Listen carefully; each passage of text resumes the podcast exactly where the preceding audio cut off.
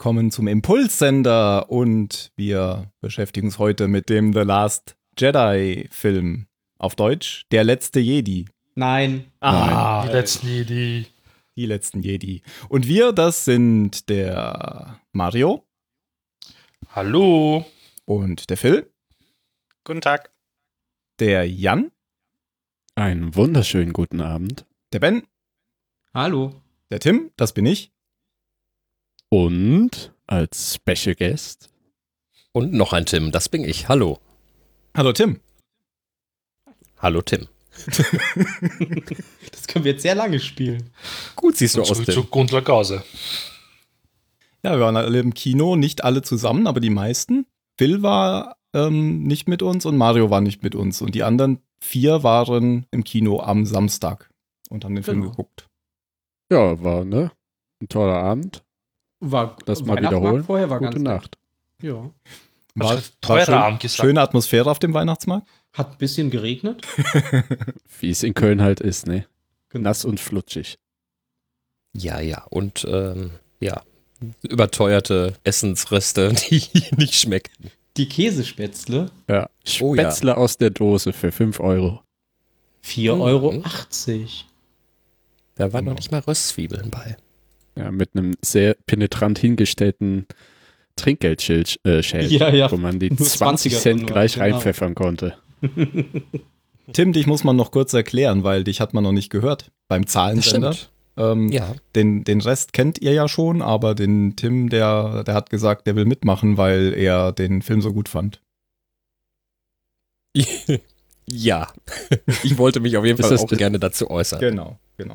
Und der Ben war beim letzten Mal, ähm, als wir über The Force Awakens gesprochen haben, auch noch nicht dabei. Nee. Und ähm, was die Mitpodcaster davon halten, das äh, habe ich sie mal gefragt und äh, wir spielen das hier mal ein. Dass, dass er so relativ wenig zu sehen war, fand ich gut, weil ich finde den tendenziell ein bisschen anstrengend. Und Lea und äh, Han fanden den ja auch anstrengend. Das ist Fakt. Ja, das, also ich finde, nachher in den Büchern wird es noch thematisierter oder noch krasser thematisiert als in der originalen Trilogie. Bei Clone Wars wird das auch thematisiert. Da haben anscheinend viele Leute drüber nachgedacht.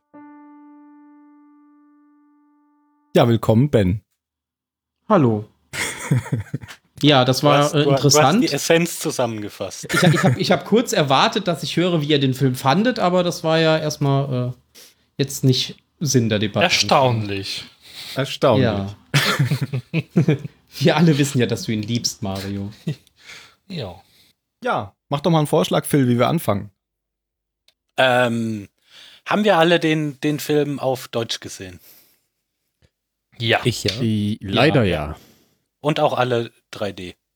Oh ja, leider ja. Leider, Leider Und ja. 4DX. Das heißt, ich noch eine Stufe weiter. Oh, du hast es in der Zeit gesehen? Der hatte einen Anfang und ein Ende.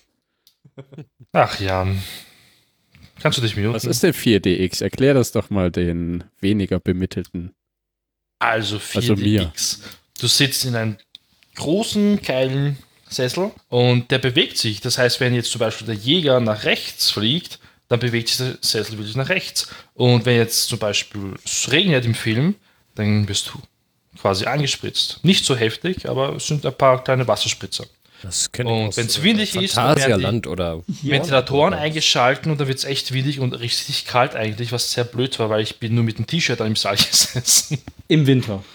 Ja, du solltest nie nur mit dem T-Shirt auf eine Weltraumreise gehen, Mario. Das Das ist richtig. Immer ein Du Handtuch willst noch eine mitnehmen. Hose anziehen. und wie Ja, und war das? sonst, Also, es wenn's- Wenn was explodiert ist an einem Schiff, auf einem Schiff zum Beispiel, dann hast du wirklich was gebrochen. Kabelbrand, das war so, hm, geil, Kabelbrand.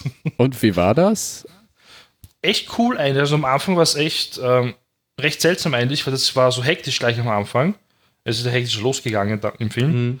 Und es wurde eigentlich echt super. Also Als, ich glaube, als dann Essen und Getränke auf dem Boden waren, wurde es okay. Nein, also ich habe nur einen Strohhalm in die Nase bekommen, ja, aber sonst war es in Ordnung. Nein, also wirklich, sich- es ist, ja. Hat dich das irgendwie an Stellen rausgerissen? Hättest du lieber dir gewünscht, auf einem normalen Stuhl zu sitzen und den Film anzugucken? Oder? Gar nicht, weil da war es wirklich mittendrin und das war wirklich super. Das Blöde war, ich muss nach zehn Minuten schon auf die Toilette und der Film hat zweieinhalb Stunden gedauert. Jetzt kannst du denken, wie es am Ende war, wenn der Sessel gerüttelt, gerüttelt hat. Und ich kann Da wurdest du noch nass gespritzt und ah. Und dann wurde die Hose warm. ja. du denkst, ah, es regnet, also- ja, dann kann ich einfach laufen lassen, merkt niemand. Also 4DX ist nichts für blasenschwache Menschen. Richtig. Nee. Und auch nicht für Schwangere. Oh, ja.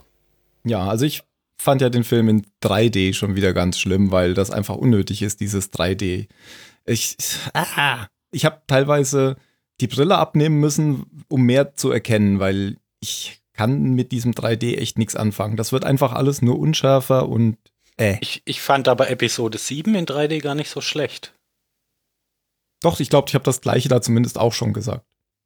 Also Ja, für mich war gefühlt, ähm, für mich war gefühlt, irgendwie gab es nur zwei äh, Szenen, irgendwie, wo 3D irgendwie ganz cool war. Ansonsten war es, äh, eine war direkt am Anfang, aber ansonsten war äh, war es auch meiner Meinung nach völlig überflüssig, völlig überschätzt. Geht Ja. mir auch so. Hm. Ich habe auch nur zwei Szenen im Kopf, eine am Anfang, eine am Ende.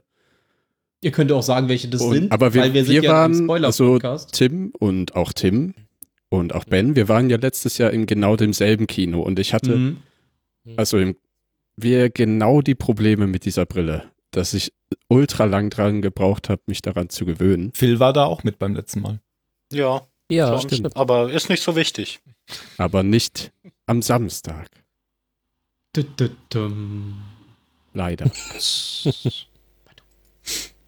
Ja, ich fand es auch jetzt nicht so unbedingt nötig. Es gab halt wirklich so ein, zwei Szenen. Also äh, gerade äh, gerade die Szene mit dem mit dem mit dem äh, mit dem Supersternzerstörer, der der dann in der schönen Szene zerlegt wird. Ja. Da fand ich das 3D echt cool. Ähm, aber auch nur in Kombination mit der absoluten Stille, die dann war, weil die Szene war ja komplett ohne Musik und ohne Ton. Und Bei, äh, du, meinst du jetzt den ersten oder den zweiten? Also du meinst den Nee, mit dem den zweiten. Hyperraumsprung, ne? genau. als- Ach so, ja, Weil ich, ich, da habe ich in den- 3D in den- gar nicht so wahrgenommen irgendwie. Nee? ich auch nicht. also Tatsächlich dieser auch beim, Lichtschweif, den das Schiff hinter sich hergezogen hat, der war schon cool in 3D. Ja, das stimmt, ja. Aber, aber ganz am Anfang da mit diesem äh, äh, Captain Kennedy und diesem Dreadnought, also diesem, diesem Sch- äh, was war das, Schlachtschiff hat er ja nur gesagt, ne? Ähm, ähm, äh, wo da dieser Zoom auf vom X-Wing auf die, auf die Spitze auf den Bug die, dieses äh, Sternzerstörers kam, das fand ich richtig, richtig gut. Genau. Aber das war einer von zwei Events und das ist den Aufpreis allemal nicht wert für 3D. Ja, Mittlerweile bin ich auch ganz weg bei jedem anderen Film. Mit Genau 3D. die Szene war ja auch schon in The Force Awakens drin, als der Sternzerstörer aus dem Hyperraum gesprungen kam und dann direkt in den Saal rein. in deine Fresse. Ja. Hm. Ja, am Ende, wenn die Steine schweben, das war für mich noch so ein zweiter, also für mich macht Tiefenschärfe halt einen Unterschied für Ja, das 3D stimmt. oder, Ja. oder nicht 3D, also da ich den Effekt sehe. Ich erinnere mich da gerne an, ich glaube, einer der neuen Star Trek-Filme war das, wo so Ureinwohner mit Pfeil und Bogen schießen. Ja. Die schießen einmal Mhm. direkt in die Kamera über Kirks Schulter Mhm. und das war ein guter 3D-Effekt. Aber ja, man hätte es auch nicht gebraucht. Aber mir ist es jetzt auch nicht ultra negativ aufgefallen. Nur den Preis hat es jetzt nicht gerechtfertigt. Nö. Wir hatten ja auch vorher alle abgestimmt, ob wir 2D oder 3D wollten und wir wollten 2D und natürlich gab es wieder nichts in 2D. Da hätten wir länger warten müssen. Komischerweise ist ja oft 2D und OV gekoppelt. Ja. Da muss man einfach in kleinere Kinos gehen und da habe ich inzwischen Ja. noch gar nichts mehr gegen. Nö. Nö. Ich gucke mir den ja am Freitag jetzt nochmal an und äh, ich habe jetzt auch die, die 2D-Variante genommen. Mhm. Und ihr sagt die Und ganze nochmal Zeit, Deutsch? Es, es lohnt sich nicht. Ja, ja, leider. Oder der Aufpreis lohnt sich nicht. Ich finde das ja sogar essentiell schlechter mit, mit dem 3D. Also ich will das Ja, explizit das ist nicht, halt weil auch ich immer so eine Qualität Sache, wie man damit zurechtkommt. Ich glaube, das ist so eine Love it or hate it Sache. will. Mhm. Ich meine, viele von uns sind ja Brillenträger und äh, das ist Mhm. für mich sowieso dann immer nochmal ein unangenehmes Gefühl, die ganze Zeit nochmal Ja. eine Brille über der Brille zu tragen. Ja, genau. Äh, äh, es schränkt mich auch ein, äh, dass ich auch gar nicht mehr nach rechts oder links gucken kann, was man ja schon mal ab und zu macht, gerade wenn man Mhm. mit einer Gruppe reingeht und da so ein bisschen interagieren kann oder nochmal kurz sprechen kann. Also man starrt einfach nur nach vorne, weil man Angst hat, man verliert diese, diese, dieses gewöhnte Auge äh, an den 3D-Effekt. Und äh, für, für maximal eine Handvoll Effekte, wo man sagt, wow, das haut mich jetzt aber um, äh, ist mir das einfach zu wenig. Zu viel Einschränkungen äh, meiner selbst da für das Genusserlebnis. Man bemerkt gar nicht, wie Sebastian fast auf dem Boden geschlittert ist während des Films. Er ist immer mehr in seinem Sitz zusammengesunken. Vor Scham. Hat er die Brille echt abgenommen gleich am Anfang? Er, die, er hatte, immer wenn ich kurz nach links geguckt habe, hatte die Brille nicht auf. Okay. Hat, hat damit rumgespielt und äh, Ja, Ja, ich habe auch oft das Gefühl, dass äh, auch die Bildqualität unter 3D halt auch leidet, weil gerade wenn du wenn du halt du hast halt diesen 3D-Tunnelblick und alles was um diesen 3D-Tunnel herum passiert, habe ich das Gefühl, ist immer deutlich unschärfer als der Rest des Films. Genau das ist ja auch meine äh, Meinung. Ähm, zum Beispiel manchmal, wenn Luke da stand, immer in diesen Szenen, wenn Luke über Kylo stand, in diesen Rückblenden, hatte ich irgendwie das Gefühl, das ist jetzt ein Luke Skywalker aus The Clone Wars, irgendwie mit einem Zeichentrickkopf. Ich habe den irgendwie, sah der total künstlich aus, fand ich. Ja, der war lag ja auch Sie daran, ja auch dass sie gemorpht. ihn Verjüngt. jung genau, die haben ihn okay. verjüngt. Aber ich habe ihn auch gar nicht richtig erkannt, weil das alles so unscharf war. Ja, das man, ist halt also wirklich das- wenn, wenn sowas auftritt, nennt man das Ghosting. Das hast du halt oft bei stereografischen Projektionen auch. Und im 3D, vor allem im günstigeren 3D, dass er, wenn es auch diese schlechten Brillen gibt, die eigentlich nur eine Folie haben, Hm. dann äh, merkt man es bei denen immens. Aber das müssten ja am Samstag gute gewesen sein, oder? Da, Die waren schon ich- gut. Ich, die waren gut, aber ich habe es auch wirklich gemerkt, es ist jetzt das erste Mal mir aufgefallen in dem Kino, dass ich immer mal wieder die Brille mit dem Finger hochgehoben habe, weil sie mir langsam zu schwer wurde. Das ist mir noch nie passiert im Kino, aber, aber am Samstag war es echt das erste Mal, wo ich drei oder vier Mal im Film wirklich den Finger kurz unter die Brille gelegt habe, weil mir die Nase wehgeht. Macht das Alter, Ben. Nee, nee, dann hätte, Ja, das hatte ich aber auch. Tim ja viel mehr. Ja, ich hab's auch gemacht. Ich bin da ganz bei dir. okay, alles klar. Nee, also ist das auch das Alter. Schwere Brillen sind gut, merken Es sind auch die schweren Brillen, ja. Bei den Das ist wie bei Jurassic nicht. Park. Ist das Ding schwer? Ja, dann leg es zurück. Es muss Das wertvoll sein. Geld. genau. Ich hätte dann noch eine Yps-Brille. So eine grüne und rote. Ja. Ja, Ja. die super Geheimnis-Codeknacker-Brille. Aus äh, ähm, Manic Mansion. Oh ja. Nee, also 3D, ja, gerne. Wer Fan davon ist, kann es sich ja in 3D angucken, aber ich finde es jetzt nicht essentiell für den Film. Ja. Ich habe viel schlechtere Filme in 3D gesehen. Und wenige, die 3D wirklich verdient haben. Ja. Also meine ich mit viel schlechterem 3D. Ja, okay. Ja. Bei Rogue One hatte ich das aber auch. Ich bin nachher ja auch nochmal in 2D reingegangen und äh, da dachte ich dann auch, ja, das, wo war jetzt der große Unterschied? Also für Mhm. mich gab es keinen Wow-Effekt. Ne? Selbst bei ähm, Tarkin oder, oder äh, Mhm. die junge Lea oder sowas dann nicht. Ne? Im Gegenteil. Da, mit Oder 3D war es noch auffälliger, dass es jetzt fake war.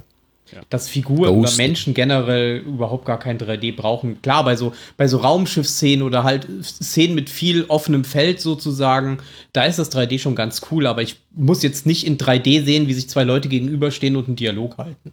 Es ist ja auch, dass viel Cineastisches, denke ich, darauf ausgelegt wird, dass, dass es in 3D einen Effekt hat. Sachen, die früher in vielleicht nicht diesen Aufnahmen gedreht wurden, werden heute in Aufnahmen gedreht, die eben nachher im 3D-Kino einen Wow-Effekt haben. Ja. Was auch nicht so schlecht ist, aber manchmal fragt man sich dann in 2D, hm, ja, okay. Hm. Ich hatte das mal bei, ähm, ich glaube, der erste Film, den ich so in 3D gesehen hatte, war Avatar.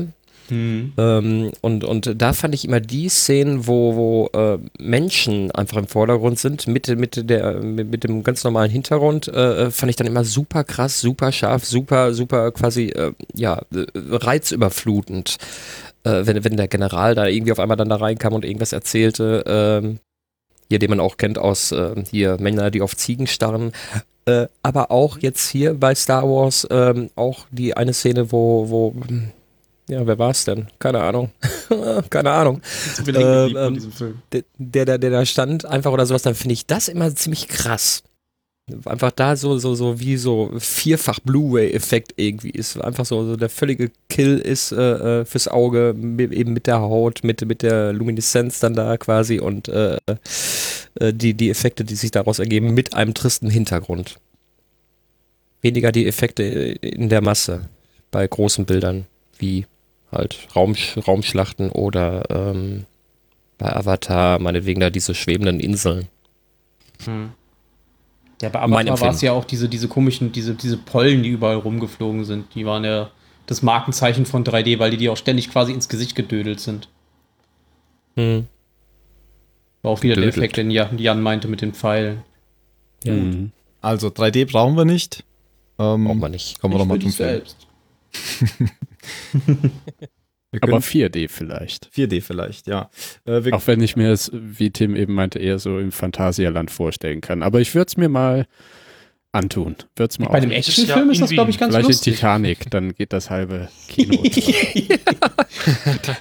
Das Parkett ertrinkt, nur die Loge darf in die Rettungsboote. Vorbildlich, ja. Wie im richtigen Leben. Ja, also wenn ihr euch anschauen wollt, bitte äh, ist es egal, aber 2D hatte durchaus immer noch seinen Reiz und Charme. Hattet ihr, ein, also wir haben es ja jetzt alle auf Deutsch gesehen, hattet ihr Probleme mit dem Deutschen? Habt ihr manchmal gedacht, ah, die Übersetzung ist da, glaube ich, ein bisschen holprig oder habe das Deutsche schon gut verstanden. Synchronsprecher, haben, haben die euch rausgerissen, genervt? Nö, Nö. Nö, Tatsächlich? das, das, das ging mir auch bei, bei Episode 7 und bei Rogue One so, dass ich die jeweils echt sehr, sehr ordentlich synchronisiert fand. Mm, Ich habe jetzt ähm, Episode 7 endlich mal auf Englisch angeschaut, dieses Jahr. Und da finde ich den Kylo Ren auf Englisch sau geil. Unter der Maske und ohne Maske. Der hat nämlich so eine coole, bedrohliche, tiefe Stimme. Und da kriegst du wirklich Gänsehaut, wenn er mal redet.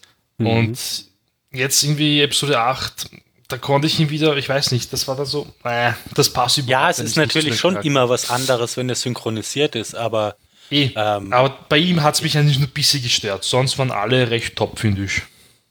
Das hat schon gepasst.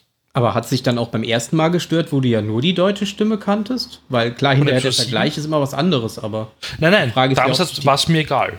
ja, okay. Aber seit ich jetzt die englische kenne, kann ich ja diesen Vergleich sehen. Deswegen jetzt Ja, ja, kann klar, ich jetzt klar. nicht sagen, ob vielleicht hört sich die Rose auf Englisch da viel, viel besser an. Weiß ich ja nicht. Oder mm, Luke hört sich wahrscheinlich doch besser an auf Englisch, aber Obwohl, bei Luke muss ich sagen, als ich die Synchronstimme von Mark Hamill gehört habe, nochmal in dieser Form, das fand ich grandios. Das ging mir genauso, Ja. weil dem seine Ja. Stimme Ja, halt so ist ein auch gutes einfach schon Gefühl. sehr nostalgiebeladen. Ja. Ja, Mhm. wir, wir haben die Filme ja wirklich alle als Kinder in Deutsch geguckt und sind ja auch damit aufgewachsen. Von daher haben wir mit den, verbinden wir mit den Stimmen ja auch was. Ja, das war Das für mich so ein ja. Wow. Und das ging mir Anders tatsächlich anders. Yoda. Nee, das ging mir tatsächlich anders wie bei Harrison Ford in, im letzten Film, weil die Stimme von Harrison Ford sich äh, sehr alt und schlapp anhört inzwischen, finde ich, die deutsche Stimme, wohingegen die englische jünger klingt, als er, als er wiederum ist. Ja, das stimmt. Ja, Ähm, das und war bei, auch bei, bei Luke ist es äh, eher umgekehrt. bei wem? Ja, Blade Runner war das auch so, fand ich. Er Mhm. klang ein bisschen müde und kaputt. das hätte Ja, man wobei das fast Blade Runner jetzt Zu deckert, hat. aber passt. Ja, ja, klar. Wobei der Synchronsprecher von Harrison Ford ist halt auch nicht mehr der Jüngste, ne? Im Ja, Vergleich eben. zu dem aber von der Luke von Skywalker. hat sich Der ist ja saugut deutlich jünger. Wolfgang Pampel ist das übrigens. Ah, okay. Das ist komisch, ne? Man kennt kaum die Namen von denen. Also jetzt, also ich, den Na Nathan, Nathan von den Johnny Depp Synchronsprecher. Ja. David Nathan. Genau, genau. Aber sonst total viele, keine Ahnung. Ich habe gerade mal nachgeguckt, die wer die. Synchron, der Synchronsprecher von Kylo Ren war, weil ich war mir ziemlich sicher, dass das der gleiche Sprecher von wie von Mulder Steve war. Urkel ist. Nein, von Mulder war. Es ist aber nicht der von Mulder, hätte ich mir auch denken können, weil der natürlich auch viel älter ist inzwischen. Es ist Juli, äh, Julian Haggege, wenn ich das richtig ausspreche. Worte mal was hat er sonst noch Gibt's gemacht? einen? Nichts, was man so wirklich, also was ich so wirklich kenne. Ich hatte ein Problem, weil ich am Wochenende davor ultra krank war und einen Tag über auf Pro7 ähm, hier Big Bang Theory auf Deutsch gesehen habe, hatte ich so ein Problem mit General Hux, weil es Howard Wolowitz Synchronstimme. Aber das passt doch Ich zu hatte dem auch so Charakter. Probleme mit General. Ja, ich auch. ja, Ja. da kommen wir noch drauf zu sprechen. Die Sprache war das mindeste der Probleme. Also die Ja. Stimme. Ja. Ja, aber ansonsten muss, also klar, man muss ja sowieso sagen, dass die deutsche Synchronkultur ja mit einer der besten ist. Von daher kann man sich eigentlich nicht beschweren. Das ist immer Meckern auf hohem Niveau. Aber ich fand den Ja. Film ordentlich. Also mich hat das jetzt nicht Aber ich freue mich auf OV. Ja, ich auch. Ich Allein glaube, schon da wegen- gewinnt der Film noch ein bisschen. Und es Ja, gab keinen Tierjäger wegen, diesmal. Wegen Rays Stimme mit diesem britischen Akzent, das ist einfach großartig. Es klingt so viel besser als, als. Das ist immer das Problem, was ich mit so deutschen Synchronisationen habe. Die sprechen immer alle perfektes Hochdeutsch. Da geht halt so gut wie alles immer verloren, wenn das synchronisiert wird. Wenn die irgendwelche So schön auf sächsisch Akzente rein. sprechen. Ja, nee, aber die sprechen halt alle immer perfekt wie vom Theater. Das mag ich eigentlich nicht. Aber egal. Ja, Trotzdem gut synchronisiert, deutsche Fassung. Das machen sie ja auch, wenn wenn es ein deutscher Film ist. Ja, ja, ich weiß. Na gut. aus einem Tatort. Hätten ja mal Bei einen mit Til einer du? nehmen können. Til Schweiger Til sollte mal Schweiger. Ja, das kann nachsynchronisieren. sein. Das ist Sylvester Stallone fast. Und Didi Haller vorne als Synchronstimme.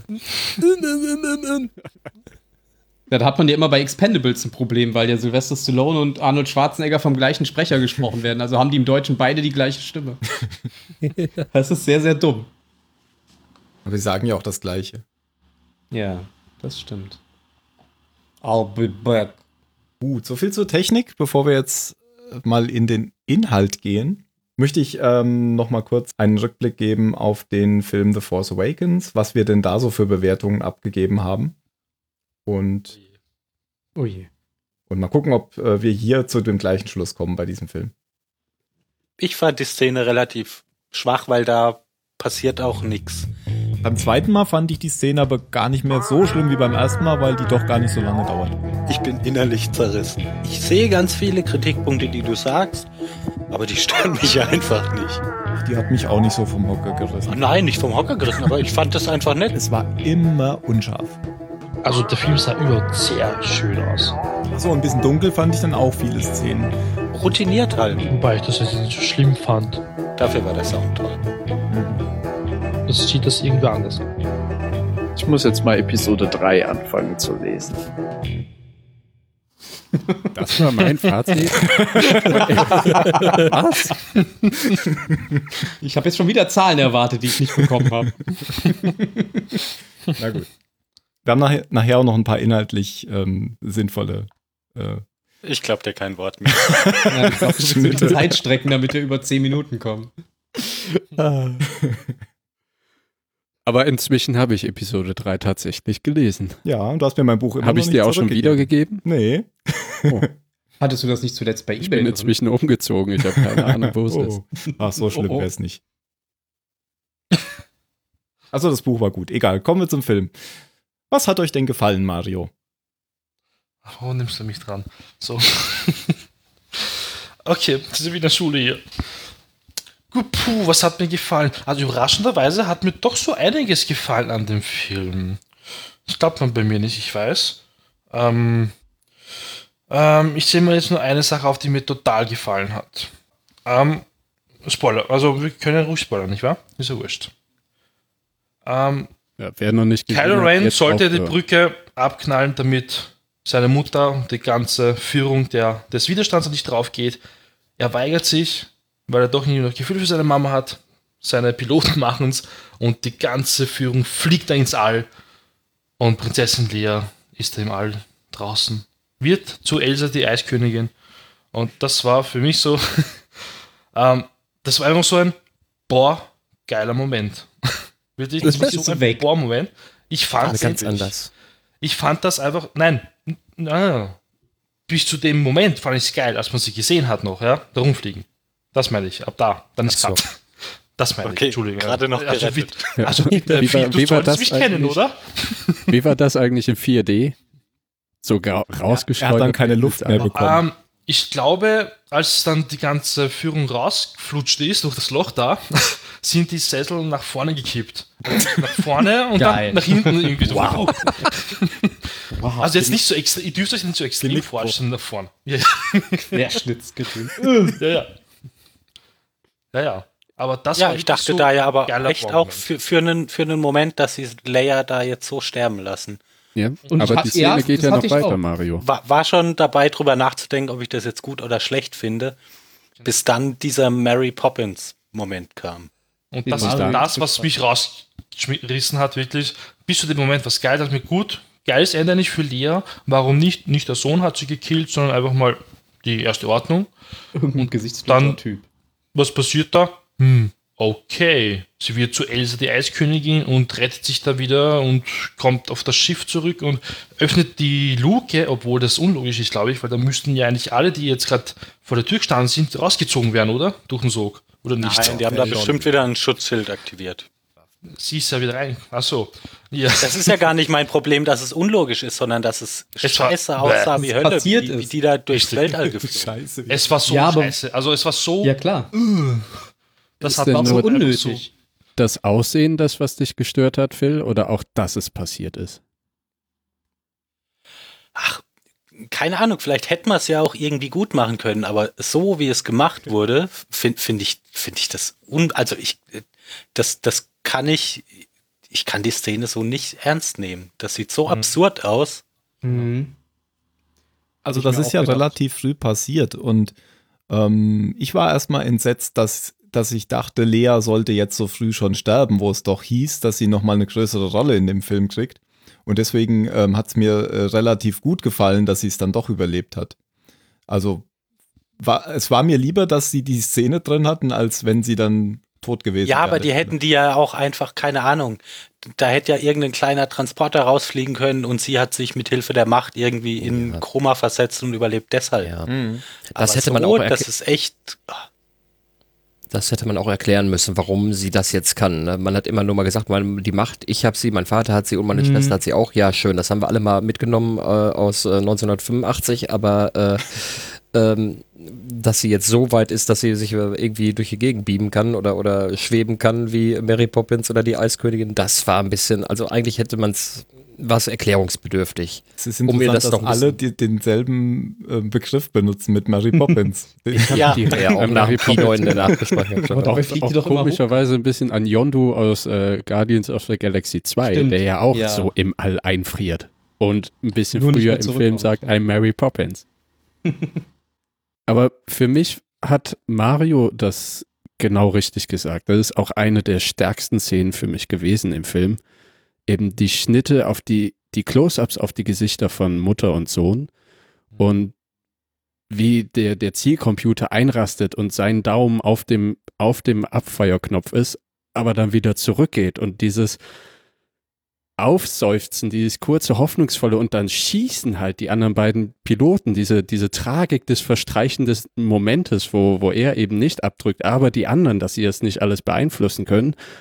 Und das fand ich bombastisch. Dann, also für allein diese, diesen Schock, den ich da empfunden habe, da ich dachte, mein Gott, ist jetzt Leia wirklich gestorben? Das wird für mich dann total wieder kaputt gemacht, indem sie eben zurück zum Schiff flog.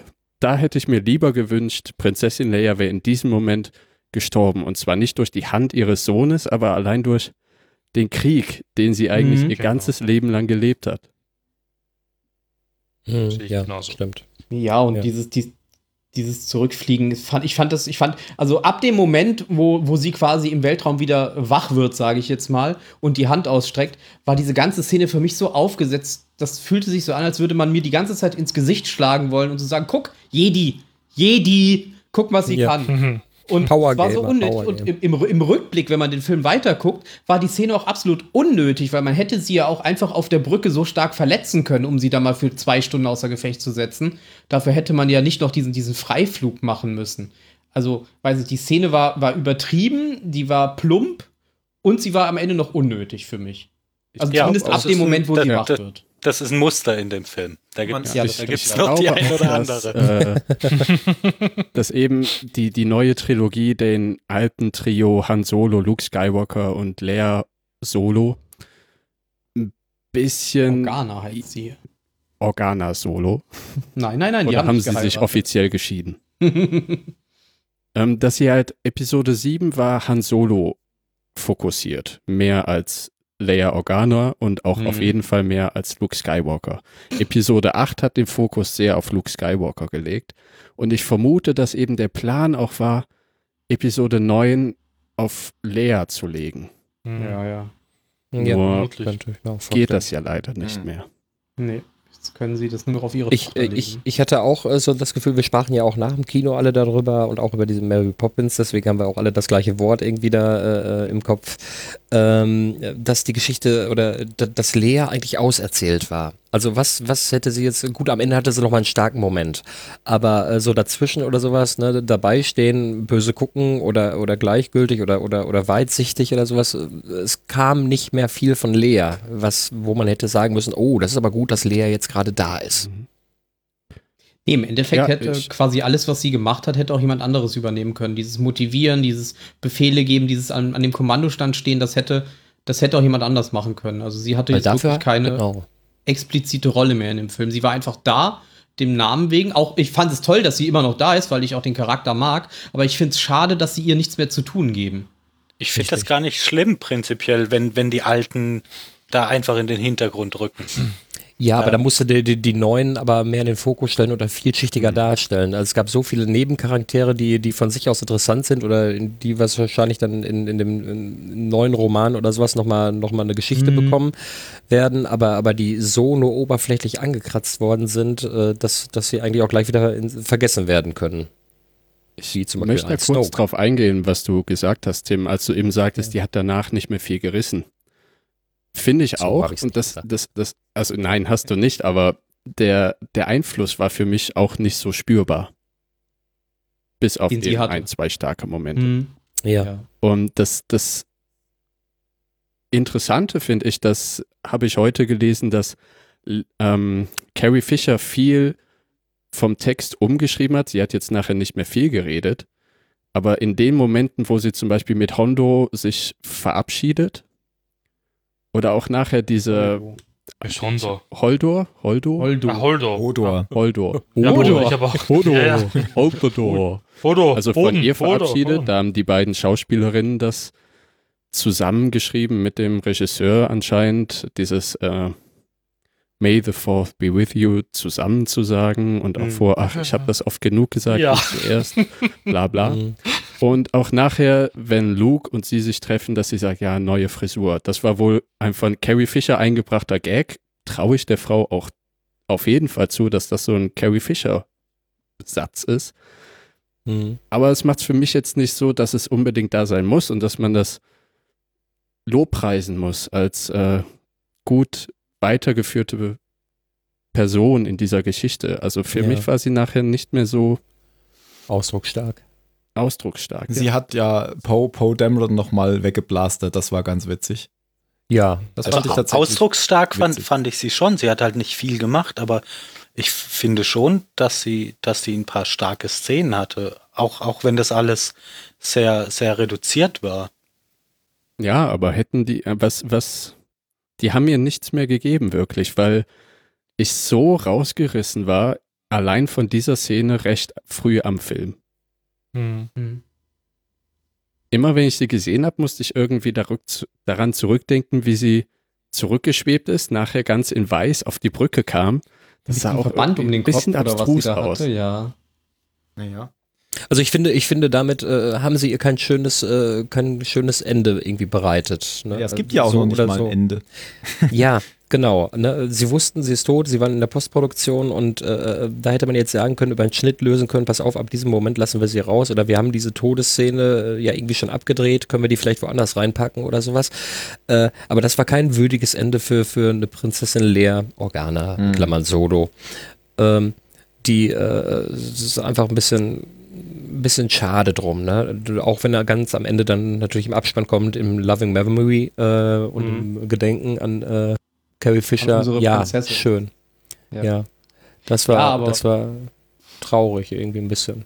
Ja, ich bin echt gespannt, wie sie es im nächsten Film lösen, dass es jetzt eben nicht damit endet mit dem, was wir gesehen haben, sondern ob da irgendwie noch mal irgendwas kommen kann, was ihr den würdigen Abgang gibt, den wir ja eigentlich alle erhoffen. Ich meine gelesen zu haben, dass sie auf keinen Fall gezeigt wird in Episode 9. Das weiß ich nicht. Ich, weiß- ich habe nur gelesen, dass sie nicht als CGI-Figur ähm, Genau. dargestellt werden soll. Ja, okay, Das vielleicht okay. in einem Sarg. Aber dann wird wahrscheinlich schon im Na, du weißt ja nicht, was an Opening Filmmaterial da ist, was du noch irgendwie anders verwenden kannst. Könnte sein. Ja, wenn Das wir wollen sie danach nicht mal gehen, so ein bisschen chronologisch danach gehen, ähm, Opening Crawler, äh, äh, da werden ja viele Sachen einfach da mal eben so, so suggeriert, die wir so als, als, als Rezipient dann so als gegeben hinnehmen müssen. Und da fand ich schon tatsächlich die, die, ähm, das Laufband da schon arg schwach oder arg, äh, ja, hinterfragungswürdig. Oder es warf einfach viele Fragen auf, ne? Ich Mich kann mich tatsächlich so. nicht mehr dran erinnern, was da steht. Ich kann mich nur an eine Sache erinnern und das war dieses in Großbuchstaben geschrieben Widerstand.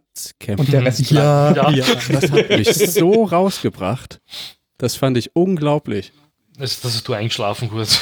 Das dachte ich so, ah, das ist zeitgenössisches Inter Internetgeschriebe. Ja. Die ist Ja, zusammen. Emojis das, reingemusst. Ja, das hat für mich nichts dargestellt.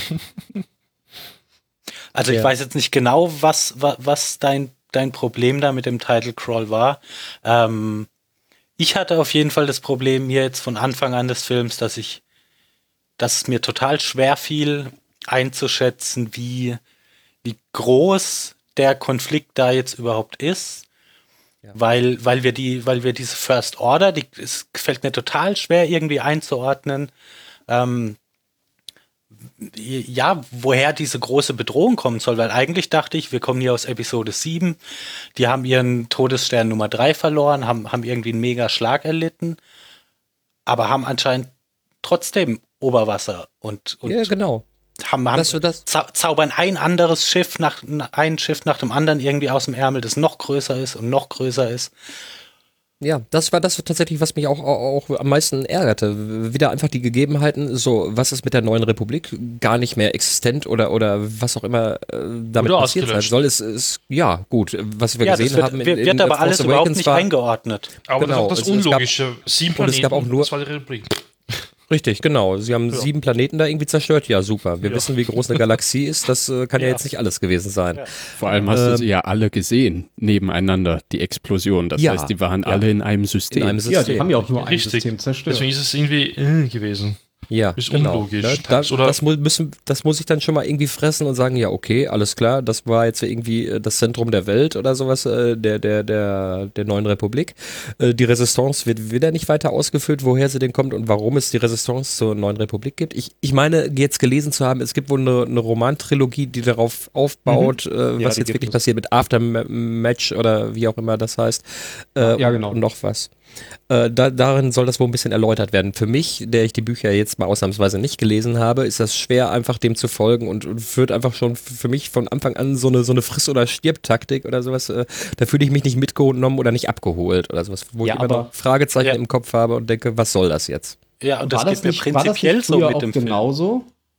War das Mm, nicht in den alten Filmen genauso? Wir haben Na, das Imperium vor die Nase gesetzt bekommen, dann gab es da den Widerstand gegen das Imperium. Wir haben keine Ahnung, woher die kommen, warum die sich gebildet haben. Dann redet irgendeiner noch von dem Senat der alten Republik, aber die alte Na Republik gibt es gar da nicht wurde mehr. aber in, in jedem Film wurde ein bisschen mehr erklärt. Und Ryan Johnson, der hat einfach voll auf Episode geschissen und hat gesagt, hier, das finde ich interessant, das andere interessiert mich nicht. Gehe ich entweder gar nicht drauf ein oder bringe ich um. Ähm, und hat, hat überhaupt nicht die, diese Verantwortung, finde ich, wahrgenommen, dass er hier einen Teil in einer Filmreihe macht und nicht einfach nur seinen eigenen Film. Glaubst du, dass das Ryan Johnson war oder war vielleicht das alles schon so angelegt? Ryan Johnson hat, hat Drehbuch geschrieben und Regie geführt. Ja, aber, aber Disney muss oder halt hier Kerstin Kennedy und, und Pablo Hidalgo müssen das ja abgenickt haben. Und Ja, wenn- okay, wenn dann, die der dann, Meinung dann sind halt das nicht noch mehr Leute schuld. Ja, aber ich kann mir schon Yes. vorstellen, dass gerade die beiden den Daumen schon draufhalten, wenn sie der Meinung sind, dass das nicht ins Universum Naja, ha, haben, haben sie dann ja aber offensichtlich nicht gehabt. Oder hast du das Gefühl, dass sie sich Mühe gegeben haben, ähm, an Episode 7 anzuknüpfen? Und, und da äh, hieß es doch immer bei Episode 7, ja, ja, das, das wird alles später noch erklärt. Wir kriegen hier die ganze Zeit ähm, Begriffe Ja. hingeworfen. Das kommt alles noch. Wir haben ja drei Filme Zeit. Also tatsächlich, tatsächlich hat mich das gar nicht so sehr gestört. Also ich habe irgendwie überhaupt keinen zeitlichen Kontext bekommen zu Episode 7, weil sie evakuieren ja die Basis, die Mhm. schätze ich mal die Basis ist, auf der sie in Episode 7 nachher operiert haben. Ja, ist es. Und es kann ja genauso gut sein, dass die von Starkiller Base zurückfliegen, getrackt werden, zurückkommen und schon wissen sie, oh Gott, die erste Ordnung, nee, die neue Ordnung, erste Ordnung. Erste Ordnung. Da siehst du mal, wie charakterlos diese Gruppe ist. Ja, und tatsächlich Ähm, dass ist es die halt genauso passiert, was du hinterherfliegen, gerade gesagt hast. vielleicht sechs Stunden Zeitdifferenz zum Ende zu Episode 7. Gut, da kann doch nicht viel passieren. Hm? Es ist genau das passiert tatsächlich, ja. So wird's erklärt. Ja. Und ich habe mir diese Galaxiekarte angeschaut. Die Starkiller-Basis war quasi ganz oben und diese Basis von Widerstand war eigentlich ganz unten. Also auf der anderen Seite von der Galaxiekarte eigentlich. Das So war echt komisch. Süden echt, oder so. Ja, so, ja wir wissen ja je jetzt, nachdem, wie rum du die Film, wie lange hältst. Verfolgungsjagden dauern können. und das ist, da, das ist noch so ein Punkt. Moment, Moment. Vor allem, wenn du deine Jäger nicht Lass uns startest. erst nochmal beim, beim, beim Opening. Ja, Ja, okay. ja. Bevor wir dann über General Hux zu den Verfolgungsjagden kommen. ähm, mir ist gerade so, gerade so aufgeblitzt. Wisst ihr, äh, dass dieser äh, Opening Crawler, den wir ja jetzt so als ikonisches äh, Teil von Star Wars kennen, der ist ja ursprünglich nur eingefügt worden. Also der war ursprünglich im Film gar nicht drin, sondern der ist nach der Vorführung vor der Presse oder so eingefügt worden, weil die alle überhaupt keinen Plan hatten, was worum es hier geht. Und äh, George Lucas da so als Notmaßnahme diesen Crawler da quasi reingebaut hat. Das heißt, wenn dieser Crawler? Wusste ich nicht. Okay, Finde ich also aber gut. nachdem dieser Crawler ähm, als Notmaßnahme mal erfunden wurde und hat es jetzt offensichtlich nicht geschafft, genau das hinzukriegen, hätte man ihn ja auch gleich weglassen können. Ich glaube, den kannst du nicht weglassen, genau wie Softcuts. Weil es jetzt ein ikonischer ähm, Crawler ist, der irgendwie Den, in Star Wars der noch markiert. nicht mal von Star Wars kommt. Natürlich Den nicht. hat George Lucas ja auch übernommen. Kommt ja aus irgendwelchen Buzz Rogers Filmen oder wie Fast die eins heißen. zu eins. Mhm. Also bis auf Inhalt. Aber Ja, aber guck mal, Also- guck mal wenn sie so sowas Ikoni, äh, also so, sowas, was so Bestandteil der, der Fankultur geworden ist oder der Star Wars Trilogie, ähm, Trilogie nicht, aber der Star Wars Filme geworden ist, äh, ähm, so, so darauf Wert gelegt wird, ähm, dann finde ich es aber eigentlich auch, man sich bemüht um Authentizität, dann finde ich es aber einfach schade, dass sie sich die Mühe da nicht geben, 40 Jahre Star Wars Geschichte vernünftig zu erklären und, und äh, Hand in Hand das zu übergeben. Weißt du, George Lucas hat die, sich jeden Roman abnicken lassen, die Sourcebooks von West End Games und, und, und. Das wurde alles klein, klein äh, dezidiert hingeschrieben. Äh, ja, und jetzt rotzen uns eine neue Trilogie dahin nach dem Motto, äh, ja, bitteschön. Ich hatte auch den Eindruck, Hauptsache drei Absätze und vier Punkte am Ende. Oh ja. Also die sind ganz wichtig. interessanterweise ja, die, kann ich mich nicht mal an den Inhalt von dem Crawler erinnern. Und ähm, er, es hat mich aber auch nicht gestört, was da drin stand. Wahrscheinlich habe ich es überhaupt nicht wirklich gelesen. Vermute ich mal. Nur dieses Caps Lock Widerstandskämpfer. Das, das Ja, weil ich dich Ja, gesehen habe, wie du dir die. Facepalm gibst. Wofür ich aber ganz dankbar war und was ich ganz, ganz toll fand, bevor, bevor wir ins Detail äh, von der Handlung oder sowas gehen, was mir, was ich spitze fand, war ganz einfach äh, der Soundtrack. John Williams war, also das war so eine Wohltat, den wieder drin zu haben, nachdem äh, der, der vorherige Film da äh, das nicht aufwartete oder immer nur so anteaserte und nach drei Sekunden dann irgendwie eine eigene Melodie rausmachte. Es war ein unglaublicher Wertgewinn dieses Films, dass John Williams da äh, den, den Soundtrack gestaltet hat. Also du weißt schon, dass John Williams auch den Soundtrack zum letzten Film gemacht hat? Ja, aber dazwischen liegt Rogue One. Ja, Okay. da war das. Da war das nicht so. Ach so, meinst du? Gegen- Genau. Ja, genau, genau. Ja. Also so habe ich Ja. dich auch verstanden. Ja. Vielen Dank. Ähm, mir ging es ein bisschen anders. Ähm, ich habe überhaupt nichts Relevantes an dem Soundtrack feststellen können. Äh, mich hat, mich hat da gar nichts. Ähm, die Musik ist mir überhaupt nicht aufgefallen und das ist für mich ziemlich ungewöhnlich Mhm. bei Star Wars. Ähm, ich fand die Musik zu ähm, The Force Awakens ja sehr schön, insbesondere Race Theme zum Beispiel, aber auch Mhm. den neuen Marsch für die, für die, ähm, für den Erste Widerstand. Oder auch für Kylo Ren und sowas Neues war hier gar nicht drin. Sie haben alles nur aus äh, The Force Awakens übernommen, bis auf einen Stück, was wir gleich mal anspielen können. Aber vielleicht eure Meinung erstmal dazu. Ja, ich meine, ist ja klar, dass sie viel übernehmen. Die Motive und Leitthemen der Charaktere zu übernehmen, ist ja nur ein logischer Schluss.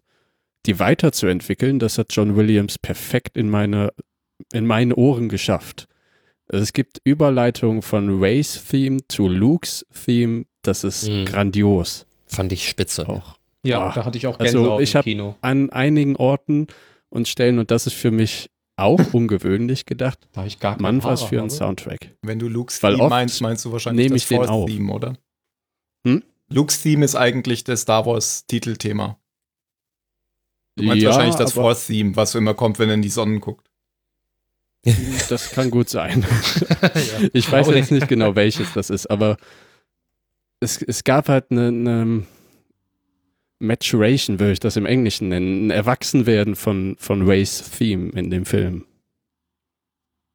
Also Race Theme ist mir in dem Film eigentlich überhaupt nicht aufgefallen, muss ich. Ja, weil es nicht mehr dieses kindliche, ich schau durch einen alten Rebellenhelm-Theme ist, was du am Anfang oder in der, in der auf Jakku von Episode 7 hörst.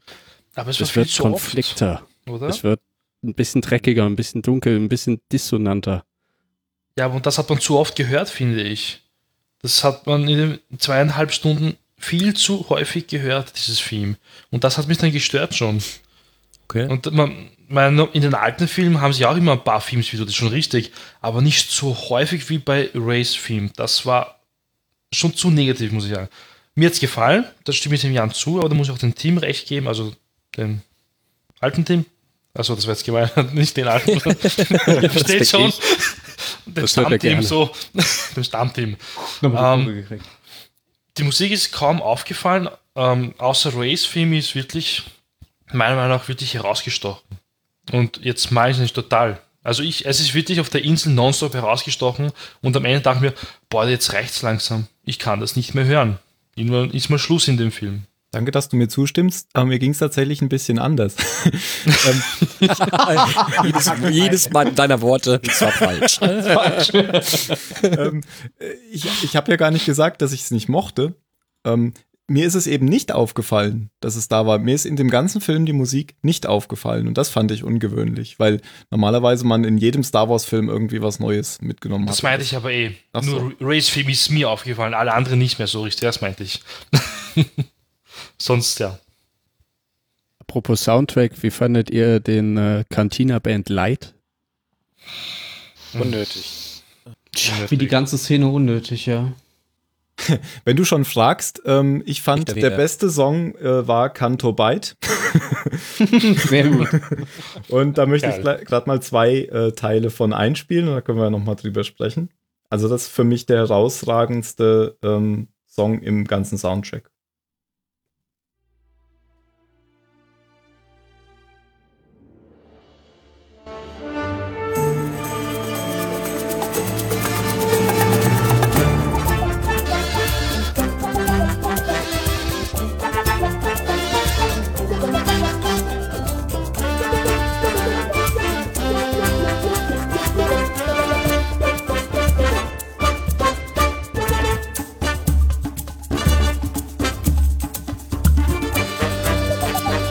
Brasil.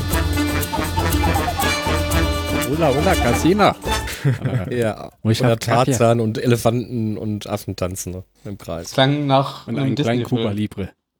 Ja, da, das ist nett, aber das wird für mich wird das einfach überschattet von der ganzen Szene und ich mag die ganze Szene. Ja, da kommen wir noch zu. Jetzt lass mich aber noch den zweiten Teil einspielen. Da kommt jetzt ein bisschen Zwischenspiel und dann, dann geht der, dann kriegt er noch mal einen Schwung und dann geht er so ein bisschen in, ähm, ich weiß nicht, ob ihr das äh, Computerspiel Grim Fandango zum Beispiel kennt oder so ein, so ein, so ein bisschen Film Noir, so Casino-Flair, was es halt auch darstellen soll. Und das ist ein typisches John Williams-Stück, finde. Ich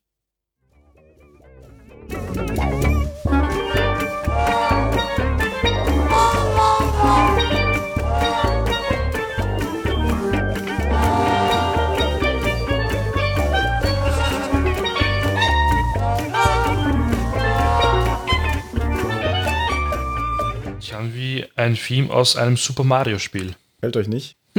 Ich dachte, also Tut mir leid. die Besetzung Der Anfang ist schon vom ersten Cantina. cool. Ja, es kommt, na klar, das ist eine Anlehnung an Cantina, aber ich finde gerade der letzte Teil, das ist so, ja, ich, Das ist so was Jazziges. Ja, genau. Und, und John Williams kommt ja auch aus der Ecke, kommt ja aus einer Jazz-Linie oder es war Jazz Familie. Dirigent. Fa- Jazz-Familie. genau. Und äh, ich, ja, mir hat das, das war für mich das herausragende Stück, weil das einfach was Neues war. Ist ja allein dadurch, dass es eben keine Sinfonieorchesterbesetzung hat, keine klassische, es ist herausstechender. Mhm. Ja, aber ich, ich, zumindest ich kann halt keine Musik getrennt von der, von der Szene dazu irgendwie bewerten. Oh, Ich finde es gerade gut. Ich finde die Szene auch nicht so grandios, aber die Musik gerade gefällt mir super. Ja, freut mich für dich. Schön, dich gekannt zu haben. Bla bla bla. Hm, Ja, also genau, also mir ist das, mir ist das auch gar nicht aufgefallen wieder im Film, dass mir das gefällt. Ähm, mir ist das erst äh, aufgefallen, als ich nachträglich den Soundtrack durchgehört habe. Und das war tatsächlich das Einzige, was mir, ich habe den ja nicht so angehört, dass ich mich ähm, vor die Musik gesetzt habe und nichts anderes gemacht habe. Ich habe den so einfach nebenbei laufen lassen. Und das war das Einzige, bei dem ich dann irgendwie aufgehorcht habe. Das, das war im Casino? Mhm. Muss wohl im Casino gewesen sein. Ja, nee, ich, ähm, ja, ich hatte das am Anfang nicht ganz gehört. Ähm, ja, äh, fand ich stimmig, ist mir jetzt auch nicht gesondert äh, oder besonders aufgefallen oder hervorgestochen, aber es passte anscheinend zum Bild, dass es mich nicht gestört hat. Wobei ich eigentlich, wenn ich diese, äh, wie heißen diese Dinger da, ähm, diese jamaikanischen äh, Schlaginstrumente, dieses Ding, Ding, Ding, Steel Drums, oder? ja, ja, ja, sowas. Äh, äh, wobei ich da eigentlich äh, schnell dazu verleitet werde, das als, als, als billige Kopie der Cantina-Band äh, äh, irgendwie aufzunehmen oder wahrzunehmen. Ja, das war ja auch ein bisschen, das soll es ja War ja auch auch war eine ein sein. bisschen, billige aber es- Kopie aber der es- Cantina. Ja, Alles. aber, aber, ist ja ein aber, es war dennoch, aber es war dennoch stimmig in, in der Casino-Szene, sodass es mir nicht, mich nicht gestört hat. Ja. Mhm. Das, die ganze Szene war ja, und das ist mir auch erst heute aufgefallen, die ganze Szene war ja eine Reminiszenz auf die Cantina-Band, weil sie, er sagt ja auch am Anfang, wo gehen wir hin? Ähm, dahin, wo der größte Abschaum der Galaxis ist oder so. Ja, ja. Mhm. Und dann zeigen Ja, sie halt stimmt. diese ganzen, ähm, diese ganzen Politiker Leute, und ja. reichen Leute, genau. Und das, das fand ich schon witzig. Das ist mir aber im Film überhaupt nicht aufgefallen. Ist mir erst heute aufgefallen, als ich darüber nachgedacht Mhm. habe. Diese subtile Kapitalismuskritik. Ja, vor allem, weil es ja, weil's ja die, die alte Szene nochmal persifliert, ähm, wo, wo es ja wirklich der, der Gangsterabschaum war. Und hier, hier ähm, ist Ich- dann was ich- ganz anderes. Ich weiß gar nicht, ob sie sie persifliert oder nicht einfach nur spiegelt. Oder Weil sie haben es auch nicht mal du hast den Abschaum gesagt ganz. Das kann ich mir auch vorstellen. Wie auf Moss Eisley und du hast ihn ganz oben. Mhm. Wie eben auf Kanto Dingsbums. Dem Wüstenplaneten mit Strand und Dschungel. Genau. Aber da wir ja jetzt schon erstens nicht chronologisch unterwegs sind und zweitens Ja. ähm, Phil schon äh, unterdrückt haben, als er was über General Hux sagen wollte, dann sag doch jetzt mal was über die Cantina-Szene oder Casino-Szene. Ah, ich ich habe die Befürchtung, dass sie sich gezwungen sehen, jetzt in jedem Film ihre Cantina-Szene zu machen. So wie sie in Episode 7 da bei, bei Mas Granata. Ähm, das, das, und das, das muss nicht sein. Also eine Cantina-Szene, damit du eine Cantina-Szene hast, ist, ist halt Unsinn. Und diese Szene, die, die brauche ich nicht. Die, die fügt dem Film nichts hinzu. Da würde ich gerne was zu sagen, wenn ich darf. Nein. Nein, gut, dann sag ich dazu nichts. Drei Minuten. Geht schneller. Und zwar die, die, die Absicht, äh, sie sind in einer Ver Verfolgungssituation oder sie werden verfolgt, sie haben nur noch begrenzte Energie, sie versuchen eine Auswegmöglichkeit und dann haben sie diese tolle Idee, ach, wir verlassen das Schiff, was verfolgt wird, springen irgendwo hin, versuchen eine Rettung zu finden und springen wieder zurück. Da denke ich mir dann auch, ja, das ist aber jetzt ein bisschen blöd. Warum machen das dann nicht einfach dann alle? Und sind dann Ja, natürlich. Ja, das, das, das war komplett, komplett bescheuert und so Zeit verschwendet, in der man was Sinnvolles hätte machen können, weil, weil dem Film, habe ich ja vorhin schon gesagt, es mangelt an so vielen Stellen an, Ja. an Erklärung, an Einordnung. Und dann geht da so viel Zeit drauf für einmal durchs Casino gehen, für komische Tiere reiten, für den ganzen Quatsch, äh, was, was am Ende überhaupt keinen Einfluss auf die Handlung hat. Ja, das ist ja das Lustige daran. Außer, dass- Hinterher stellt sich ja einfach raus, dass die vollkommen unnötig dahin geschickt Ich- wurden, weil das, was die nämlich vorhaben, am Ende überhaupt gar nicht mehr umgesetzt wird. Beziehungsweise Probleme werden. verursacht. Ja, genau. Dam- damit du halt Finn und seine Freundin eine Weile beschäftigen kannst. Genau. Genau, Ja, das aber- war's. Oder die Zerrissenheit von Poe dann nochmal zu, Das, zu das, zeigen. das ist, Und- ist ah, Und den faul, Jedi-Jungen faules Schreiben. Weil er nicht wusste, was er mit Finn soll, sonst machen sollte. Während Ja, Finn glaub ja ich in The Force auch, Awakens ja. total super eingesetzt war als Begleitung von Ray. Ja. Ich Ja, fand ihn da auch gestört. auf, auf dem Planet fand ich es, fand ich ein paar Sachen sehr komisch. Als sie da ankamen, war irgendwie, Finn war sich irgendwie der Ernsthaftigkeit der Situation, was oft in diesem Film passiert, gar nicht bewusst. Der ist mit strahlenden Credit-Augen durch dieses Casino gelaufen und meinte, oh Mhm. mein, Gott, schau dir das mal hier alles an, dieser ganze Trubel. Ja, okay, so, so ist er ja trinken, aber ein bisschen meistens tanzen? unterwegs. Aber das hab, ja, aber weißt du, die kommen da immer Oh, um schön, eine Person zu ich, ne? suchen und dann Ja. muss er von Rose wieder auf den Boden der Tatsachen geholt werden. Wir suchen diesen Mann mit der Blume. Okay, die suchen diesen Mann mit der Blume. Rose war für mich ein ganz komischer Charakter, weil die soll, glaube ich, auf diesem Planeten diese Wandlung durchmachen. Es lohnt sich zu kämpfen und sie will nicht wieder jemanden verlieren wie ihre Schwester. Und eben dieser ganze Back-Arc von ihr wird so da reingepresst, dass die Nähte fast platzen Ja. dass sie auf dieser Minenwelt groß geworden ist, als sie da unten dieses, dieses Rennen beobachten. Und das wird initiiert, weil Finn sie fragt, was gefällt dir hier eigentlich so nicht so? Warum bist du so sauer? Und bis zu diesem Moment habe ich das überhaupt nicht registriert. Und das ist für mich das schwache Schreiben. Dass eben dieser, dieser komische, abstruse Platz für eine Charakterentwicklung genommen wird, die noch nicht mal rübergebracht wird. Für mich auf jeden Fall. Ja, stimmt. Bin ich bei dir. Das ist ganz erstaunlich. Haha, Witz. Äh, ich, muss Phil, ich muss Phil, glaube ich, in seiner Kritik vollkommen zustimmen. Was? Was? Was? Never Können happened wir beenden. Das war ein schöner Weil- Abend, auch wieder. Wir lassen jetzt alle unsere Mikrofone fallen und gehen. Äh, Also das ist, das ist tatsächlich auch genau, genau das, was, was mich an dem Film stört, dass man für die Hauptstory, wo man sich viel mehr Zeit hätte nehmen müssen und können, ähm, einfach äh, viel zu wenig Zeit genommen hat und dafür so komischen noch eine B und noch eine C-Handlung da eingebaut hat, Hm. die völlig unsinnig ist. Also ich habe mich ganz am Anfang kurz gefreut, dass ich dieses ähm, Casino-Stadt da gesehen habe, weil ich dachte, jetzt sieht man tatsächlich mal wieder ein bisschen irgendwie einen neuen exotischen Schauplatz. Aber da ist ja dann auch nicht viel von übrig Und nicht, geblieben. nicht den nächsten Wüsten- oder Dschungelplaneten, Genau. wo nichts steht. Ich fand's Ja, ja, komisch, genau. Dass im Casino in Star Wars alle Smoking tragen. Ja, und auch nur Glücksspiele das hat mich echt wir, ein bisschen die wir hier auf der Erde auch haben. ja, stimmt. Das fand das ich echt komisch. spielen, ja. Alle hatten schwarz-weiße Klamotten an, wahrscheinlich um so ein bisschen Momo-mäßige graue Männer zu repräsentieren. Aber das fand Mhm. ich blöd. Dann lieber ein bisschen das fünfte Element abgefuckte Space Opera. Multipass?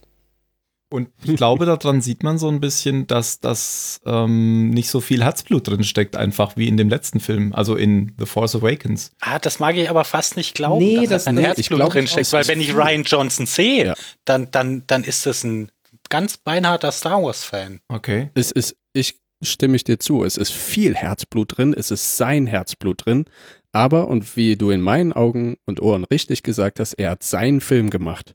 Er hat nicht einen Film in der Reihe der Episoden gemacht. Er hat seine Geschichte erzählt. Für Bin sich ich, da selber. bin ich mir immer noch nicht sicher. Finde ich auch nicht, also teilweise finde ich es übel, was er gemacht hat, teilweise große Klasse, Mhm. aber es ist, ja, wie du gesagt hast eben. Und wenn man, wenn man dann ja auch mal äh, zwei Schritte weiter geht und dann einfach mal überlegt, dass das alles hätte gar nicht stattfinden müssen, wenn, wenn, wenn Admiral Holdo einfach gesagt hätte, was ihr Plan ist. Weil im Endeffekt Ja, ist ja diese, ja. diese Meuterei und diese Flucht und diese Suche und diese Wiederkehr nur passiert, weil sie einfach nicht gesagt hat, was ihr Plan ist, der dann am Ende aber trotzdem ausgeführt wird und alles ad absurdum führt, was in den letzten anderthalb Stunden passiert ist. Ja, genau. Ach, das finde ich gar nicht so schlimm, muss ich sagen. Das Doch, das hat Also, richtig da, dass, du, da, dass du da einen, einen Admiral hast, der, der drauf beharrt, ich gebe hier die Befehle und du hast, du hast die zu befolgen, ich muss mich nicht vor dir rechtfertigen. Also, das, das ist für mich Aber wenn jetzt, sie doch sieht, das ist für mich nicht, passiert, nicht, der, nicht die, die, die schwächste. Captain Adama äh, hätte es gemacht. Ja. Ja, aber ich fand das, ich fand das jetzt auch nicht schlecht. Hm. Von Nee, also mich hat es wirklich Also damit kann ich gut leben. Ich Also nicht, dass sie es nicht gesagt hat, das finde ich auch in Ordnung, das ist ja auch realistisch, wie Phil sagt. Das Problem, was ich damit habe, ist einfach nur, dass dieser komplette Handlungsstrang Strang dadurch absolut unnötig wird. Der bringt Ja, jetzt genau wie nicht. bei, bei Luke und Ben. Da gab es auch Misskommunikation. Ja, Ja, das stimmt. ja, so der Ben. Ja. ist eigentlich lustig, ne, dass quasi dieser ganze Konflikt, der, der in Episode 7, 8 und dann auch 9 stattfindet, nur auf diesem kleinen Missverständnis basiert, den äh, Das ist die Chaos-Theorie. Das ist in der echten Ja, Welt, nee, das ist in der echten Welt aber auch ganz oft Murphy's so. Law. Ja, Das- eben. also ich, ich finde das Konflikte nur auf überhaupt nicht unplausibel. Kommt davon, wenn man nur 144 Zeichen nehmen kann, um eine Welt zu regieren. Nein, nein, jetzt geht ja mehr. Nein, ist jetzt doppelt so. Ah ja, jetzt, ja, ich, ich twitter ja nicht. Nochmal Sie zurück haben zu dem ihren Planeten. Fehler erkannt. Nach Episode 7 hat Twitter seinen Fehler erkannt. Ich fand, also die, die Szenen, das ist ja der Mittelteil und was ich gehört habe von einigen Leuten ist, dass sie im Mittelteil Probleme hatten.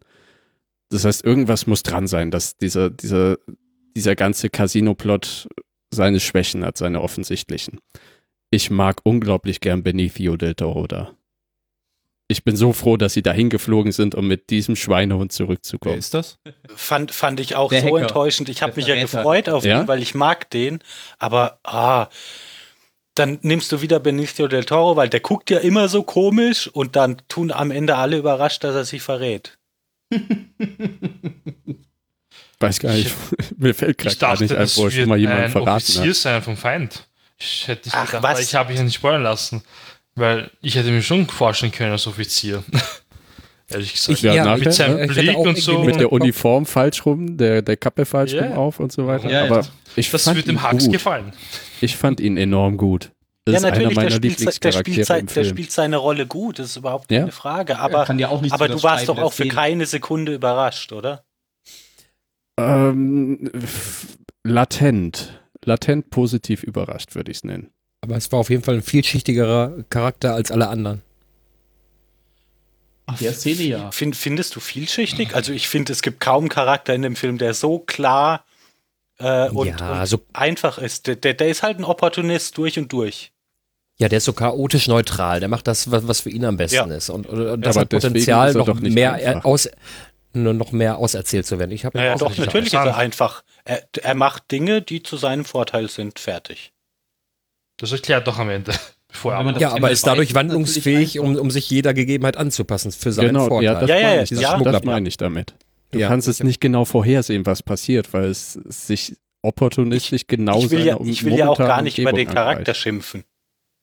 Mit dem Charakter habe ich ja gar kein Problem, sondern damit, wie er benutzt wird. Hm. Ich war einfach, ja, ich finde Benicio del Toro auch ganz geil. Ich hatte allerdings die Erwartungshaltung, weil ich es irgendwo gesehen oder, oder, oder gelesen oder aufgeschnappt hatte, dass es vielleicht ein potenzieller Thrawn sein könnte. Deswegen war ich ein bisschen enttäuscht, dass es dann eben halt nicht war. Aber ansonsten äh, äh, war das schon ganz gut. War sein Kürzel nicht DJ? Ja. Das hat, Ja. hat mich ein bisschen verwirrt. Das wurde auch, glaube ich, sogar aufgelöst, warum DJ irgendwie, habe ich ja vergessen, warum leider. Naja, Dark können wir Jedi. das Casino abschließen? Dark. Ja, bitte. Wir können das Casino abschließen und wir ähm, kommen dann gleich zu General Hux, aber das klingt schon so, als hättest du da eher negative Vibes. Phil, Ah, ich kann ich noch General einen Hux? Satz einwerfen. Ja. Wir haben ja jetzt schon äh, Leas äh, unfreiwillige Flugeinlage äh, besprochen. Mhm. In dieser Szene haben wir ja noch jemanden verloren. Das sollten wir nicht vergessen. Admiral Oh ja, Akbar. oh ja, mein Ja, Gott. Akbar. Ja. Genau, Admiral Akbar ist tot. Und ich habe Was hat er doch tatsächlich vorher überlegt, warum das passiert ist. Und wie nebenbei? Genau, Ja, wie nebenbei. nur Wir haben es ja nur in einem dem Nebensatz. Nebensatz. erfahren. Und tatsächlich hat das auch einen Grund, denn 2016 ist der amerikanische Synchronsprecher von Admiral Akbar verstorben und deswegen haben sie seinen Charakter quasi wieder aus dem Film geschrieben. Ja. Es gab ja noch die Vermutung, äh, warum haben sie dann ne, Vice Admiral Hodor genommen, um den, Ja, um den, um den Kalamari-Kreuzer in den Supersternzerstörer reinfliegen zu lassen. Ja, das wäre halt für Antwort Akbar ein kam, ein geiles Ende Charakter- gewesen. Das Ein kann ich mir gut mit vorstellen, dass Akbar sie das zu nehmen, vorher der irgendwo reinfliegt, ist jetzt vielleicht nicht die beste Wahl. Ja, aber das fände ich ich glaube nicht, dass das, äh, dass das, dass das super Entscheidung gefunden, spielt, wenn ja. das Akbar gewesen wäre. Gute Idee. Ich fände es auch geil. Ja, aber es, es birgt schon eine gewisse. Und dann ruft er noch, it's a trap. Oh, da habe ich eine schöne, schöne Szene gesehen, wo eben auf dem imperialen Sternzerstörer irgendein Brückenoffizier sich umdreht zu Hux und ruft, It's a trap! Und er dann eben reinfliegt. Akbar mit dem Das Korellianischen wäre witzig, Kreuzer. Das Schiff, das Schiff, Schiss, das Schiff hieß übrigens Redis, nach dem Ja. Admiral aus Rogue One. Rogue One. Ah, Mhm. das ist daher. Ja, dachte ich am Anfang auch, dass es vielleicht Home One ist oder so. Ja, schade, dass wir Ähm, den jetzt so, ihr kommt jetzt zu- Damit zu- haben zu- General einen Schluck Nee. auf Akbar. Wir kommen jetzt erstmal zu ein paar positiven Worten. Ähm, Oh. Jan hat nämlich ein paar Freunde gebeten, ähm, etwas aufzunehmen. Und das möchte ich jetzt einfach mal einspielen. Das, das, der, äh, der erste Schnipsel dauert ein bisschen lange. Ähm, aber der passt vielleicht schon ganz gut daher, weil ein paar Szenen beschrieben wurden, geben aber auch schon ein bisschen ähm, Ausblick auf das. ja, worüber wir dann können wir aufgreifen dann. Genau. Warte, für, um wen handelt es sich? Das ist das Schnipsel von Judith. Ah, okay. dauert ein bisschen, das dauert ein paar Minuten. Ja, ich war jetzt insgesamt dreimal in The Last Jedi, einmal auf Englisch, zweimal auf Deutsch. Einmal das Englische war mit niederländischen Untertiteln.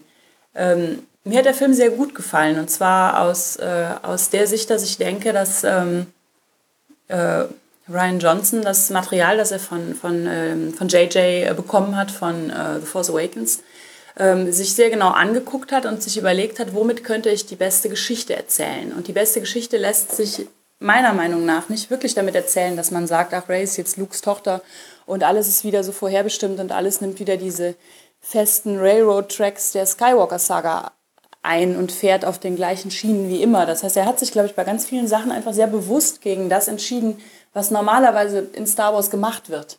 Was äh, ja viel mit, mit Vererbung zu tun hat und mit Bestimmung und ähm, mit Erwartungshaltung, mit, mit äh, was weiß ich, einer gewissen Tragik und Epik. Und wir haben jetzt alle erwartet, dass Luke das Lichtschwert nimmt und es sich ansieht und sagt, mein Gott, das Lichtschwert, war da auch eine Hand dabei? Ähm, das macht er aber nicht. Luke hat eine ganz andere Agenda, hat 35 Jahre lang ganz andere Sachen erlebt, als wir uns gedacht haben oder als wir äh, bisher in äh, Büchern oder Comics nachlesen konnten. Und ich finde, das war total richtig so ich so gern ich es mag, wenn Leute aus dem alten EU oder Sachen aus dem alten EU oder Lösungen aus dem alten EU nochmal aufgegriffen werden. Für diesen Film wäre das total falsch gewesen. Ich finde, aus der Storytelling-Perspektive her machen diese ganzen Entscheidungen total Sinn. Und da war einfach unheimlich viel dabei, bei dem ich dachte, wie geil, das ist genau so, wie ich mir das gewünscht hätte. Das war so, dass ich, äh, dass ich von Anfang an sagte, ich fände es total cool, wenn Kylo und Ray beide so ein nicht eindeutig zwei Pole gut und böse sind, sondern wenn das so ein bisschen hin und her ging. Womit ich auf keinen Fall irgendwie wollte, dass Ray jetzt böse wird oder Kylo gut. Ich bin da nicht wirklich für einen Redemption-Arc oder sowas oder äh, dafür, dass, ähm, dass Ray, die ja doch als Heldin von sehr vielen Kindern, vor allen Dingen Mädchen, ähm, ja, sich, äh, sich dazu entwickelt hat, dass äh, Ray jetzt halt auf die dunkle Seite oder was auch immer. Ich finde total gut, dass diese Grenzen, dunkle Seite, helle Seite ein bisschen aufgelöst werden, ähm, es äh, neue Perspektiven, neue Sichtweisen auf die Macht gibt. Ich finde diese, diese Höhle unten, die nur Ray als sich selbst zeigt in einer ewigen Reihe und daraus ihre Zweifel erwachsen lassen und ihre, ihre ihren Egoismus und ihre Selbstbezogenheit. Das finde ich ist ein total gutes Bild. Und überhaupt hatte der Film wunderbare Bilder. Das Lichtschwert, das über die Schulter geworfen wurde. Natürlich ist das irgendwie ein bisschen die Erwartungshaltung der Fans, was jetzt kommt. Aber vielleicht, was hätte man machen können? Eine der Fantheorien aufgreifen und, und die äh, ähm, einfach lang und breit verfilmen. Dann wäre die Hälfte glücklich gewesen, die andere Hälfte wäre auch wieder unglücklich gewesen. Also ich bin mit Ray als Nobody, das ist meine favorisierte Lösung. Und meine Snoke Theory war schon immer Snoke ist Snoke und nicht Darth Plagueis oder wer auch immer. Und dass der jetzt in der Hälfte des Films einfach auch in der Hälfte war, fand ich total super. Ich habe echt gefeiert. Weil das ist, glaube ich, genau das, was, wenn man mir gesagt hätte, überleg dir mal was für den, was ich mir überlegt hätte, weil das war einfach ein stumpfsinniger Bösewicht. Und das war okay, weil das brauchte The Force Awakens, aber The Last Jedi brauchte das nicht mehr. Und deswegen hat mich der Film echt wirklich begeistert. Und der, der Teil mit äh, Finn und Rose, von dem viele ja sagen, der war überflüssig. Ähm, den mochte ich auch sehr gerne, weil der so ein bisschen ja so dass das Herzstück des Films darstellt und dabei auch so das, das menschliche Herz von, von ähm, Finn und Rose so zum Ausdruck bringt. Und das ist ja das, was Rose auch nachher ähm, in ihrem äh, Satz, der so den, den ganzen Film für mich irgendwie zusammenfasst, äh, aussagt. Ähm, Rose Schwester ist halt noch dabei gestorben, dass sie vernichtet hat, was sie hasst. Und äh, ja, Rose äh, stirbt fast dabei, dass sie, dass sie rettet, was sie liebt. Und irgendwie hat mich das sehr, also mich hat das sehr angerührt, mich hat auch das, ähm, das Spiel von, von Mark Hamill und Carrie Fisher sehr angerührt. Und ähm, das, äh, das Kind, was nachher mit dem Besen da steht und zu den Sternen aufblickt, das ist ja so meta, das, das ist ja nicht einfach irgendein machtbegabtes Kind in einer Galaxis weit weit entfernt, sondern das sind ja wir alle, die mit dem Besen in der Hand zu tun als gäbe es das Lichtschwert und als gäbe es die Macht und äh, als würden wir ähm, Hoffnung für unser tägliches Leben darin finden, dass wir zu den Sternen auch sehen. Okay, das war meine Meinung. Ciao. Ja, vielen Dank, Judith. Da war ja jetzt eigentlich schon der ganze Film drin. Ähm, ja. Darf ich kurz was einwerfen? Ja.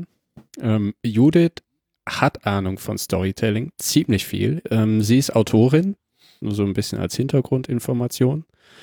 Und sehr großer Star Wars-Fan. Womöglich, ich kenne euch alle, aber ich glaube, sie ist noch mal eine Nummer größer an Star Wars-Fan. Sie ist Auch als Ben.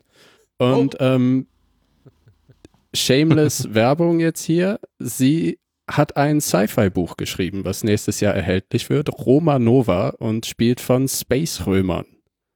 Ich freue mich da unglaublich drauf. Das klingt Äh, interessant. Dann ab Juli erhältlich bei Bastei Lübbe und wir verlinken das in den Show Notes. Natürlich. Gut. Unseren Affiliate-Link. So, so, sollen wir jetzt Judith da äh, kommentieren oder bewerten oder lassen wir es so stehen? Ich würde sagen, wir lassen das einfach so stehen. Würde ich auch so Weil stehen wir- lassen.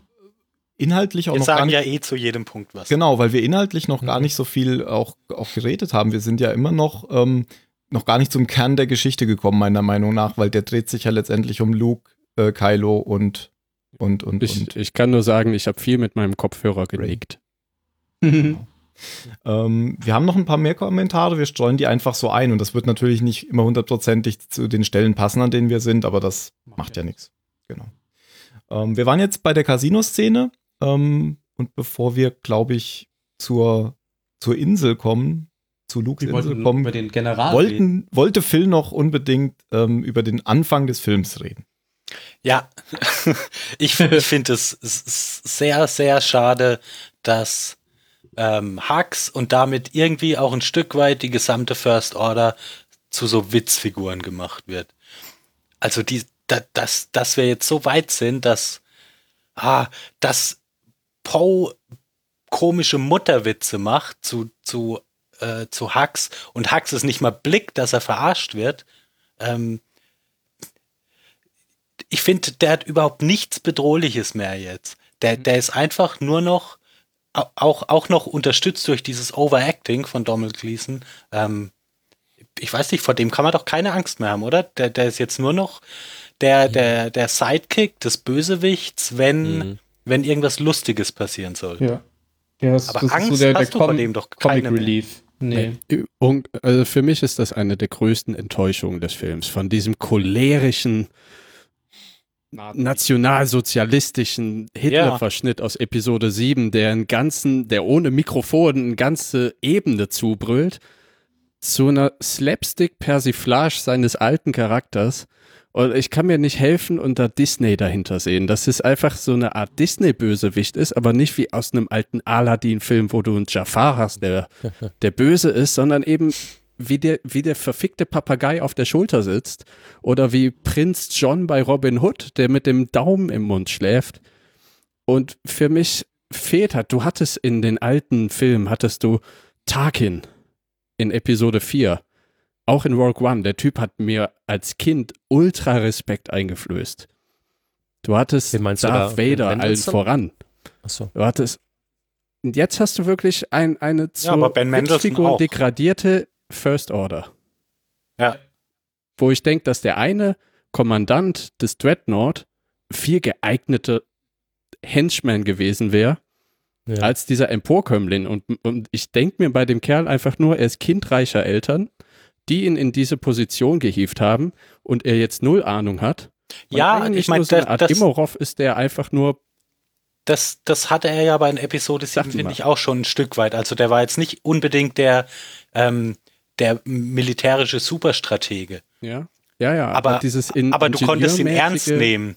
Ja, genau. Es, es wird komödienhaft an dem Charakter rumgeschraubt. Und zwar sehr, sehr Feintuning-mäßig.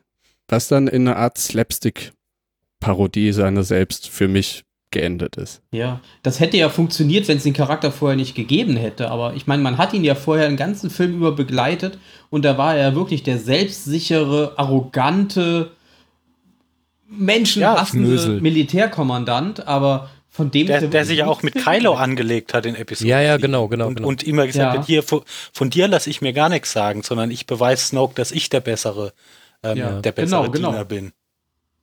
Wobei ich da auch nochmal so eine eigene Theorie habe, warum, warum er in Episode 7 so arrogant und also so, so über, über Kylo-mäßig stehend war, aber da können wir irgendwann später drüber reden. Nur kannst du doch auch jetzt. Also ich so, meine, okay. dass er in Episode 8 schon gesagt hat, oh, schießen wir weiter, damit sie wenigstens noch wissen, dass wir hier sind.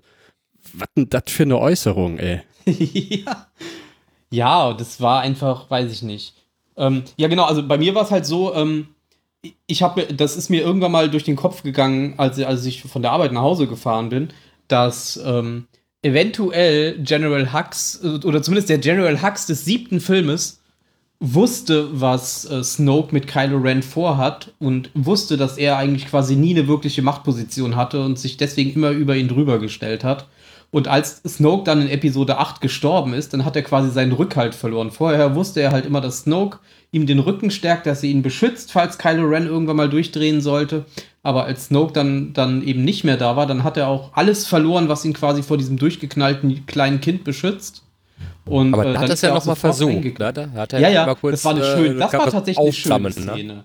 Ja, Aber? Snoke meinte Also doch selber, dass das- er ihn nicht so mochte, oder? Ja, aber ich fand diese Szene, so schön, wo er dann auf den bewusstlosen Ren zugeht und schon seine Waffe zieht. Und als der dann wach wird und er sie schnell wieder wegsteckt und sich denkt, hm, nee, doch nicht. Ja, aber das, das war so ein kurzer Moment, wo, er- wo er mich wieder an Episode 7 erinnert. Ja, ja, genau. Ja, genau. Genau. Und, und da, das hat mich dann auch wieder zu dieser Theorie gebracht, dass ich glaube tatsächlich Hux wusste, dass äh, Snoke Kylo Ren nur benutzt hat, um quasi seine Ziele zu erreichen. Ich glaube, also zumindest hab, hatte ich plötzlich irgendwie das Gefühl, dass das passt so schön zusammen. Deswegen auch dieser, diese arrogante Art, dieses, nee, ich stehe ja über dir, über dir, pass auf, Kylo, dass du hier nicht vergisst, wo dein Platz in der Reihe ist und so weiter. Ich habe immer das Gefühl gehabt, dass der so ein bisschen mehr wusste, als er gesagt hat. Aber Aber wie gesagt, ist nur eine Theorie. Hat Das der ist- Imperator es mit Vader nicht auch gemacht? Ihn Ja, benutzt genau. für seine Ziele? Ja, ja, aber Vader wusste es, glaube ich, irgendwann. Aber da, das wäre dann das wär die auch. Parallele zu Tarkin tatsächlich. Weil Tarkin war ja auch der, der eigentlich noch ähm, drüber stand über Vader. Ja, das stimmt. Weil er vom Ja, und dieses Vader hören sie auf. Mhm. Ah, großartig. As you wish. Ja, also ich hatte auch ein Riesenproblem mit dieser Hux-Szene da am Anfang und ähm, das hat auch gleich leider den, den, den Slapstick ähm, für die für die folgenden Den anderthalb. Stunden oder den, den Ton gesetzt, das wollte ich sagen, den Ton gesetzt, was Slapstick angeht für die nächsten zweieinhalb Stunden. Und das ist meine größte Kritik an dem Film, dass hier Meinst du, Entschuldigung, nur den, den Funkverkehr mit Poe oder meine meinst du, wie er nachher über den Boden schlittert? Auch das, das gehört ja auch, zusammen? das sind ja zwei Sachen. Genau, das ist das, genau, das ist beides Slapstick. ähm, den Funkverkehr mit Poe meine ich zum einen, das fand ich total lächerlich, ähm, weil es, es einfach irgendwie nicht mehr witzig war. Es war irgendwie dämlich und Ja, so unpassend und so unerwartet vor allem. Ich, Ja. ich f- fand's am Anfang lustig und dann haben sie es übertrieben, meiner Meinung es nach. gab viele Dinge, wo ich lachen musste, aber die, die, wo ich einfach äh, ne, 30 Sekunden später einen Facepalm gemacht habe. Oh, und da, darf, ich da, darf ich da kurz einhaken? Weil ich finde das genauso und ich finde, dass das eben eine Krankheit der zeitgenössischen Filme ist. Da haben wir beide, glaube ich, auch schon geredet, dass es eine Art Marvelisierung ist. Mhm. Sowas, sowas ist wie, wenn in Avengers der Hulk neben Thor steht, auf dem toten Weltraummonster und ihn dann einfach aus dem Bild faustet. Mhm. Das, das Ja, ist halt dass- Situa- dass die Filme sich zeitgenössische selbst nicht. Situationskomik, Ja. die bis aufs Kleinste engineert ist. Und da ist Disney großartig drin. Die haben das erfunden mit, ihren, mit ihren Kinderfilmen, sei es jetzt Zeichentrick oder eben computeranimiert, mit ihrem Marvel-Universe.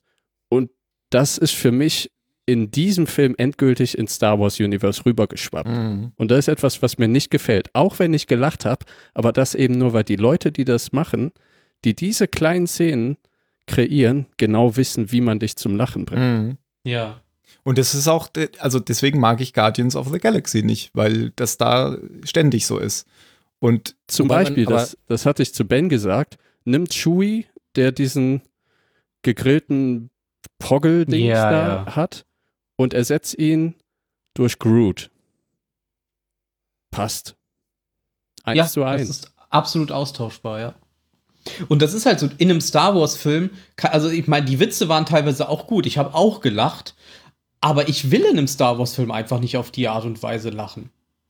Das möchte ich Ja. einfach gar nicht. Klar, in der Sekunde, wo ich lache, freue ich mich, aber schon eine Sekunde später denke ich mir jetzt, ist das gerade wirklich so passiert? Und das, ist, das passt einfach nicht. Wenn ich einen Horrorfilm sehe, will ich auch nicht lachen. Wenn ich einen Actionfilm sehe, dann will ich keine übertriebenen Liebesszenen haben. Und wenn ich Star Wars gucke, dann will ich, will ich halt auch nicht Guardians of the Galaxy gucken. Ich finde, Ja, Horrorfilm da ist eine nicht. Kann ich schöne kurz was dazu sagen? Ähm, Baby 8, Ach, Mario. der war total in Episode 8. Das war Stimmt, das viel war am zu ja übertrieben, so draufgesetzt und in Episode 7 war noch so, gut, neu, schon irgendwie lieb, irgendwie, ja, Ja, stimmt ja. schon. Ähm, aber in Episode 8, das war viel zu übertrieben. In Episode mal 8 steuert war wie R2D2 in äh, Episode 2 auf Drogen. und überhaupt Ja. und überhaupt fand ich den, den ganzen Slapstick äh, in- in dem Film, das war ein Ritt durch die Droidenfabrik auf Geonosis. Oh Gott. Und da war Oh. der Shitstorm auch Ähm, schon groß. Nochmal kurz, noch mal kurz zu Ben und Horrorfilm. Ich finde, das ist eine fantastische Parallele, weil du in Horrorfilmen gerne dich fürchten möchtest und es gibt für mich Horrorfilme, die gut sind und es gibt Horrorfilme, die nur einen Jumpscare nach dem anderen setzen. Die halt, die ihre Szenen nur auf einen Jumpscare hin, hinauslaufen lassen. Und dieser Jumpscare ist das Ganze auf der anderen Seite. Das ist genau wie diese feingetunten Comedy-Dinger, nur eben auf der Erschreckenseite. Und das sind auch Dinge, die mich eben an, die, ich mag an Horrorfilmen die latente Angst davor Ja, und ja. nicht dieses Boah. diesen psychologischen Ich hoffe, das Horror hat und jetzt nicht keinen den Pegelausschlag physischen gegeben. Horror. Ja, ja, ich Ja. weiß, was du meinst. Ja. Und, und das, äh, wo, wohl wissen, dass äh, der zweite Teil dieser Trilogie ja zwangsläufig der düsterste sein muss, weil alle wissen wir, dass am Ende so eine Trilogie oder die Filme immer gut enden müssen. Äh, also hier war die Chance vertan, das alles so im Düsteren zu lassen äh, äh, und, und diese, diese, diese, diese tiefgründige, böse oder furchtsame Stimmung äh, aufrechtzuerhalten. Die wurde immer Aber- wieder gebrochen. Man kann das akzentuiert Genau. natürlich machen und es wäre auch, auch vielleicht am Anfang dieses Funkverkehrs schlüssig gewesen, dass Poe, Poe heißt er, ne? Poe Dameron, ähm, ähm, da diesen einen Witz macht, weil das hat er auch schon bei, Ja. bei ähm, Episode 7 Kylo gemacht. Also, in wer, genau, wer fängt an, du oder ich, Genau. ne? Oder das fand ich dann okay, aber dann hier das äh, auf 45 Sekunden rauszuziehen, war äh, überflüssig und, Und dann immer wieder 45 neue Sekunden Richtig. einzubauen. Ja, ja. Richtig, und- also ich finde schon, ja. dass man da mal lachen darf, aber Klar. Ja, man- nicht, nicht Klar. in der Frequenz, Mal. in der Art.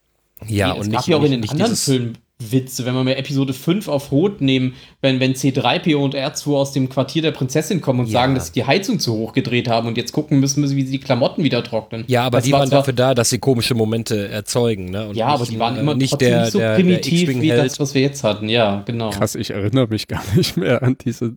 Ja gut, aber auch, ich finde auch, auch ernsthafte Charaktere dürfen, also auch Han Solo sch, äh, schießt auf dem Todesstern die Kommunikationseinrichtung kaputt und sagt, ja, Ja, war eh ein das blödes Gespräch. So, so, sowas kann man schon ab und zu mal- mal einstreuen. Aber Ja. ständig die Ernsthaftigkeit von einer Szene völlig zunichte zu machen, in, Ja, indem das du dann so alles da. dummen Klar, Slap, auch wenn, aber auch das, es das zum zieht dich Charakter halt immer passt. voll raus. Ja, und die vor allen Dingen haben die die Szene auch teilweise einfach übertrieben. gepasst. Ja, wo du die Szene mit, Ja. mit, mit Chewbacca hast, wo er dieses, wie du schon gesagt hast, wo er dieses Ding grillt und sie dann erstmal auf diese drei oder vier äh, Poggles oder wie die heißen, äh, schneiden und dann brüllt er und dann fliegen drei weg und dann bleibt einer, dann geht's wieder auf Chewbacca und dann geht's nochmal zurück auf den letzten Poggle und dann siehst du, wie ihm eine Träne aus dem Auge läuft. Also da hätte, Echt? hätte von mir aus am Anfang Ja. die Szene gereicht, wo Nein, sie die äh, drei äh, zeigen. und- Ja, Chewbacca, ja. ja. Da ist eine Träne? Ja, so hast du gesehen, wie die Augen so wässrig geworden sind. Genau. Und Aber das, es hat hätte ja mich an diesen gestiefelten wenn. Kater aus Schreck erinnert, ne? Mit diesen riesen Augen, Cola-Augen, Ja. Franchise-Augen, Wenn, wenn Spielzeugaugen. sie einfach zeigen, wie Chewbacca sich, äh, die, sich die drei oder vier anguckt, einmal kräftig brüllt, die fliegen weg und er isst genüsslich sein Abendessen. Das hätte doch vollkommen ausgereicht. Das ist Oder, genauso was wie. ich geil gefunden hätte, er bietet dem kleinen Ding einen Schenkel an und das Seine Mutter. Ding frisst einfach seine eigenen Artgenossen, weil es eigentlich Kannibalen sind. Genau, und hat so riesige Zähne, die dann aus dem Maul rauskommen. Das wäre auch wiederum. Aber das wäre vielleicht ein bisschen noch bescheuert. Anti-Disney Das wäre bei George Lucas gewesen, aber nicht bei Disney. das stimmt. Da wäre ein Wampa gekommen, hätte alle. Es gibt immer noch einen größeren Fisch. Hm, Ja, Auch, ja, auch wieder so ein dummer Spruch, aber ja. Ja. das war halt okay, weil, der, weil die sind halt nicht im 5-Minuten-Takt gekommen. Nee, das fand ich auch ein bisschen bescheuert. Aber es gibt viel in Episode 1, was bescheuert ist. Ja, das war sehr bescheuert. Dass er zehn Minuten lang diese, diese Wasserfahrt da ist und immer ein größerer, ein größerer, ein größerer. Nach dem zweiten Mal wäre es klar gewesen. Aber Hat ich jeder möchte jetzt verstanden. Nur eins sagen. Ich habe jetzt ähm, am Samstag habe ich auch einen Film angeschaut und habe ich dann gleich im Internet nachgelesen, ja, wie fanden die anderen Leute den Film, weil ich muss jetzt schauen, wer meine Meinung ist. Sonst kann ich nicht einschlafen, wie bei Episode 7 schon damals. und dann gab es das so, also auf Instagram scroll ich halt immer gerne das so durch und gibt es viele Sachen über Star Wars halt. Und da haben viele geschrieben, Jar Jar Binks wurde jetzt offiziell als ähm, nervigster und dümmster Charakter abgelöst. Dankeschön, Snoke. Das heißt, Jar Binks ist nicht mehr Platz 1, sondern Snoke hat ihn. Echt? Ja. Na, Würde ich so. Wenn ich dann ein Bild jetzt finde, dann werde ich es dann noch posten, ja.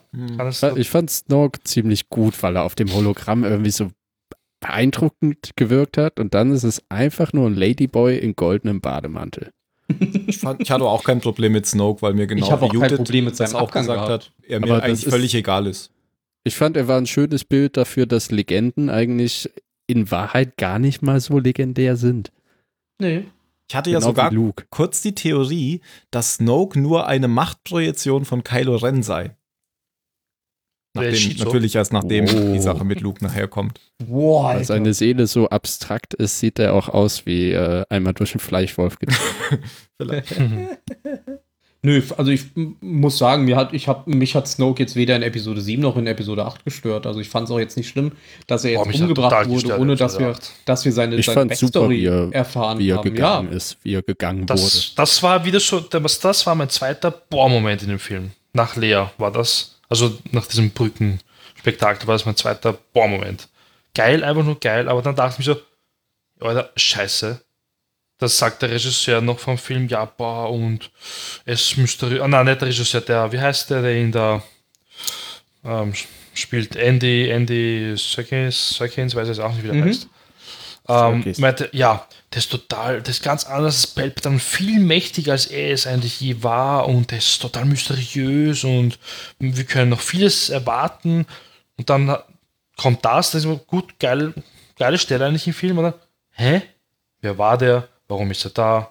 Was war das? Warum? Ja, aber Viele Fragen, das habe ich jetzt schon so oft gehört und gelesen, dass die Leute sich beschwert haben, dass man nichts über Snoke erfahren hat. Aber mal ganz ehrlich, wenn wir uns jetzt mal zurückerinnern an Episode 4, da wurde der Imperator nur einmal beim, Na oder beim Titel genannt. Im Deutschen sogar noch der Kaiser, aber das sei mal dahingestellt. Da wurde er einmal genannt und nie wieder. In Episode 5 hatten wir diese Hologrammszene auf dem Sternenzerstörer, die genauso war wie die Hologrammszene in Episode 7. Und danach haben wir nie wieder was von ihm gehört. Und dann kam Ja, Episode du hast ja 6. nicht mal seinen Namen erfahren. Richtig, du hast in allen drei Filmen nicht mal seinen Namen erfahren. Und in Episode 6 ist er aufgetaucht, hatte die Thronraumszene, wieder mal die Kopie in Episode 8.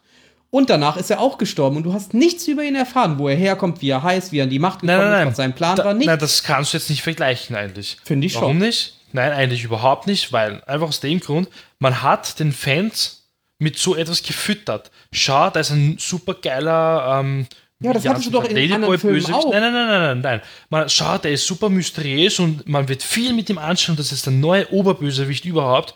Und dann in Episode 8 war, oh, cut. Das glaube ich Dass gar er nicht mal, gestorben dass ist, ist egal. Fand ich hammergut, die Erwartung so zu brechen. Das fand ich ich auch. Ja, fand ich Unglaublich großartig. gut. Ganz ehrlich, das ist halt Ist- die Krux von äh, Social Media und Internet und so. Und wenn dann halt alle drauf anspringen und dann enttäuscht werden, dann ist es lustigerweise immer die Schuld der anderen, die was gesagt haben und nicht der Leute, die zu hohe Erwartungen hatten. Das ist genau das gleiche mit Game of Thrones, weil es so viele Fantheorien gibt, wird der Typ sein Buch niemals fertig bekommen. Richtig. Aber noch dazu, ähm, Ben ja, ich glaube, du, also die Parallelen zum Imperator sieht man durchaus. Das Problem ist, mit A New Hope wurde das Universum geschaffen.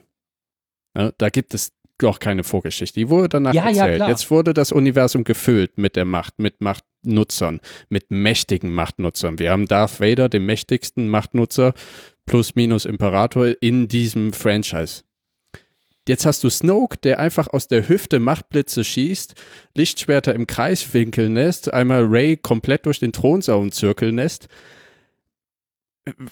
Dies, dieser Kontext ist halt wichtig, dass du, dass du kann- jetzt das bestehende Buch Universum hast. machen. Ich, ja, ich nee, das, total, total. Mach eine Background-Story, mach eine Origin-Story in Form eines Buches, finde ich wunderbar. mir beim Dass er jetzt auch drauf geht, nachträglich. sauber, weil Genau. der Charakter hat seine Pflicht erfüllt, der Charakter hat seine Aufgabe erfüllt. Die da war, eben den eigentlichen Antagonisten, nämlich Ben Kenobi, ach nicht Ben Kenobi, sondern Ben Solo, Ben Solo. Zu verführen und ihm einen kleinen Schubs zu geben. Und Ja, jetzt taumelt Ben Solo selber durch den Bösewicht ist. Abgrund. Ja, genau. Also, Also ich weil, weil so, ein, so, ein, so eine Imperatorgestalt hatten wir schon. Also ich finde das, ich finde das toll, weil, weil Kylo ein viel interessanterer ähm, Bösewicht ja, ist, ja, als es so ein, so ein allmächtiger, alter Machtfritze überhaupt sein könnte. Ja, eben. Nein, ihr versteht mich jetzt eigentlich falsch. Ich fand das nicht schlecht. Ich fand das geil. Ja, und ich finde, ich fand Snoke in Episode 8 sogar besser, also interessanter als in Episode 7 jetzt. Weil in Episode 7 war er irgendwie viel düsterer und in Episode 8 hast du gemerkt, ähm, die Figur hat sich verändert, weil er einfach total nervös wurde. Man schafft es nicht einmal, diese, diesen Widerstand auszulöschen, obwohl es so einfach wäre eigentlich, ja. Während zehn Sternzerstörer da sind, feuert eigentlich nur ein Schiff auf das Schiff, ja. Während die anderen zehn nur zuschauen, weil sie wahrscheinlich alle den Treibstoff teilen müssen. Das war ja schon immer ja. so. Ja, ja, aber ich sage ja nur, so gemacht, Und- genau. Das war schon alles geil. Und auch sein Ende war total geil. Wie gesagt, toll, super. Aber, also wie gesagt, wenn man halt nur die Filme kennt, okay, kann man halt so abnehmen. Aber ich zum Beispiel lese gerade diese Trilogie halt, ähm, die halt nach Episode 6 spielt, die halt ein bisschen was erklären soll. Und da fährst du schon ein bisschen mehr. Und da weißt du eigentlich, dass Snoke nicht von Anfang an da war. Als das Restimperium beschloss, ja gut, wir machen einen Neubeginn, ja sondern er ist dann irgendwo dazugestoßen. Das heißt, ein Satz hätte mir gereicht nur in dem Film. Ja klar, man, Ja, man, damals man hätte so, das bla, bla. Casino rausnehmen können aus dem Film und dafür kurz Richtig. was über Snoke erzählen, hätte mich nicht Ja. gestört. Aber funktioniert so auch, auch super. Ja, genau. Es Das ist ist, nur weil etwas, das war ja auch damals hat. so. Weil bei den ersten drei Filmen, also ich habe mich zumindest nie gefragt, wo der Imperator herkam oder wer das ist. Von der, er war einfach der Imperator, er war der Chef, er war der Böse und er musste weg. Das waren die drei Informationen, die ich brauchte, um den Film genießen zu können. Ja, okay, da war ich aber auch noch ein bisschen kleiner. Also ich Ja, aber selbst wenn ich Film schon- heute Ich habe mir die Fragen angucke. jetzt schon gestellt bei Snoke, aber, Echt? aber ich finde es nicht schlimm, wenn, Ja. wenn die nicht beantwortet werden. Also ja klar, man, man stellt sie sich automatisch, aber man, man verpflichtet die anderen jetzt nicht einem Antworten zu geben. Das wollte ich eigentlich damit sagen. Ich würde dazu Klar habe ich mich damals auch immer gefragt, woher der kommt, aber dann habe ich es halt irgendwann erst 20 Jahre später bei den Prequels erfahren. Ja gut, dann war es halt so. Tim? Ich, ja, äh, und zwar äh, möchte ich dem widersprechen, weil mich hat das sehr, sehr geärgert, dass äh, über Snoke nichts weiter zu erfahren war und, und dass die Geschichte damit anscheinend äh, so schnell äh, beendet ist. Äh, dass, wir, dass wir den Imperator dann nicht vermisst haben in den alten Teilen. Ähm, finde ich oder würde ich darauf zurückführen, dass einfach als Antagonist oder als Hauptbösewicht Darth Vader immer omnipräsent war. Der war das personifizierte Böse in seinem Aussehen, in seinem Machen, in seinem Tun und seiner Kompromisslosigkeit. Jetzt haben wir aber so eine Person nicht. Wir haben einen innerlich zerrissenen äh, äh, Ben oder Kylo Ren. Äh, wir haben äh, einen neuerdings als Witzfigur äh, tätigen äh, General Hux. Und äh, äh, eine Volgard, die äh, erst anfängt zu arbeiten, wenn es zu spät ist. Aber sie sehen gut aus dabei. aber sie sah sehr stark aus. Ne? Die Druckkulisse war super, aber praktische Durchführung war null.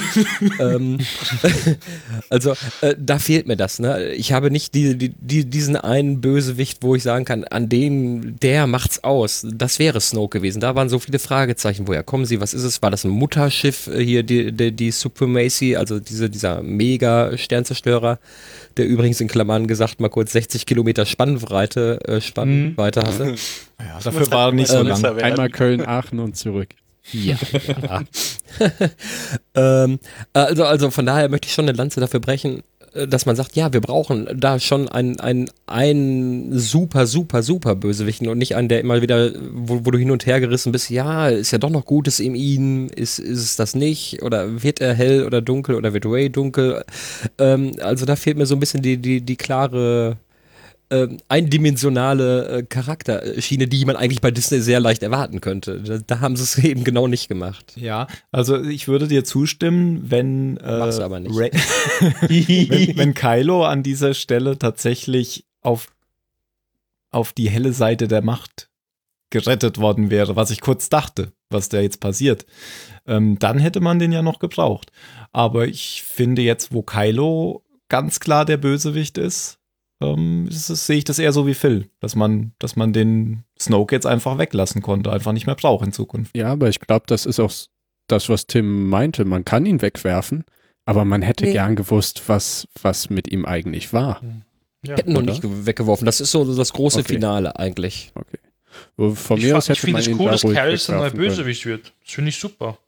Das ist wirklich mal was Neues und es ist ja mutig, die Entscheidung gewesen, dass man jetzt diesen ähm, obersten Anführer mal wegkillt und jetzt wird sein Schüler eigentlich jetzt der oberste Anführer. Ich finde die Idee klasse. Das war ja tatsächlich mal überraschend. Ich glaube, da stimmen wir überein. Ja, Ja, Ja, das genau. ist auch überraschend das ist es. das, was Judith auch, glaube ich, gemeint hat. Eben nicht, dass es eine Wiederholung von Ereignissen ist, die bereits gestehen sind, dass eben Mhm. der Schüler seinen Meister tötet, weil er bekehrt wird, sondern der Schüler Mhm.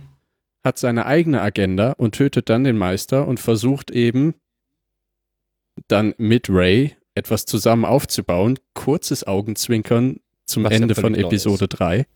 Hm. Und das geht dann aber ähnlich wie in Episode 3 auch in die Hose, nur dass eben Ray nicht bewusstlos zu Boden sinkt, sondern dem Typen mal eine ordentlich Tracht Prügel versetzt. Und das Ende von Episode 5. Auch das. Insbesondere fünf. Ja, ich fand halt diese, diesen Satz, den er gesagt hat, wir beide erschaffen etwas Neues, da musste ich sofort an Ja, Anakin denken. Natürlich. Natürlich. Und da, das war auch ein Moment, wo ich mir an den Kopf fasste. Aber nur wegen der Wortwahl her. Ja, also für mich war Snoke nicht auserzählt, noch lange nicht. Oder zumindest äh, dieses ganze Mysterium, weil eben halt schon an, so angeteasert worden ist, es, es sind keine Thys, Sis.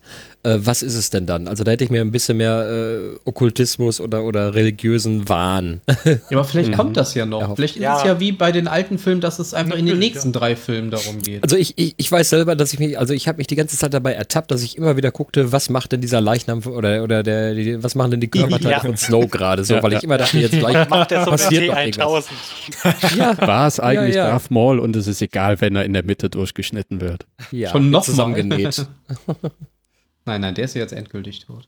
Aber wie Ähm. Hux auf seiner Leiche starb. Oh Gott. ugh. Ja, genau, da habe ich auch wieder gedacht, oh oh, da hat er gerade, der hat quasi gerade den einzigen Menschen, Humanoiden verloren, der ihn vor dem durchgeknallten kleinen Jungen mit dem Lichtschwert beschützt hat. Und dann hat er versucht, sich selbst des Problems zu entledigen, aber das hat ja dann leider nicht funktioniert. Aber hier, ich habe hier noch, ähm, ich hatte das Tim auch schon geschickt. Ryan Johnson hat ja selbst schon mal was dazu gesagt, äh, kurz nach äh, Veröffentlichung des Films. Ähm, zu der Frage, wie wie es denn überhaupt mit Snoke ist und wie er sich das vorgestellt hat und warum Snoke nicht äh, seinen ganzen bösen Plan erklärt hat, wie das ja sonst jeder Bösewicht tut, bevor er kurz danach umgebracht Ja. wird.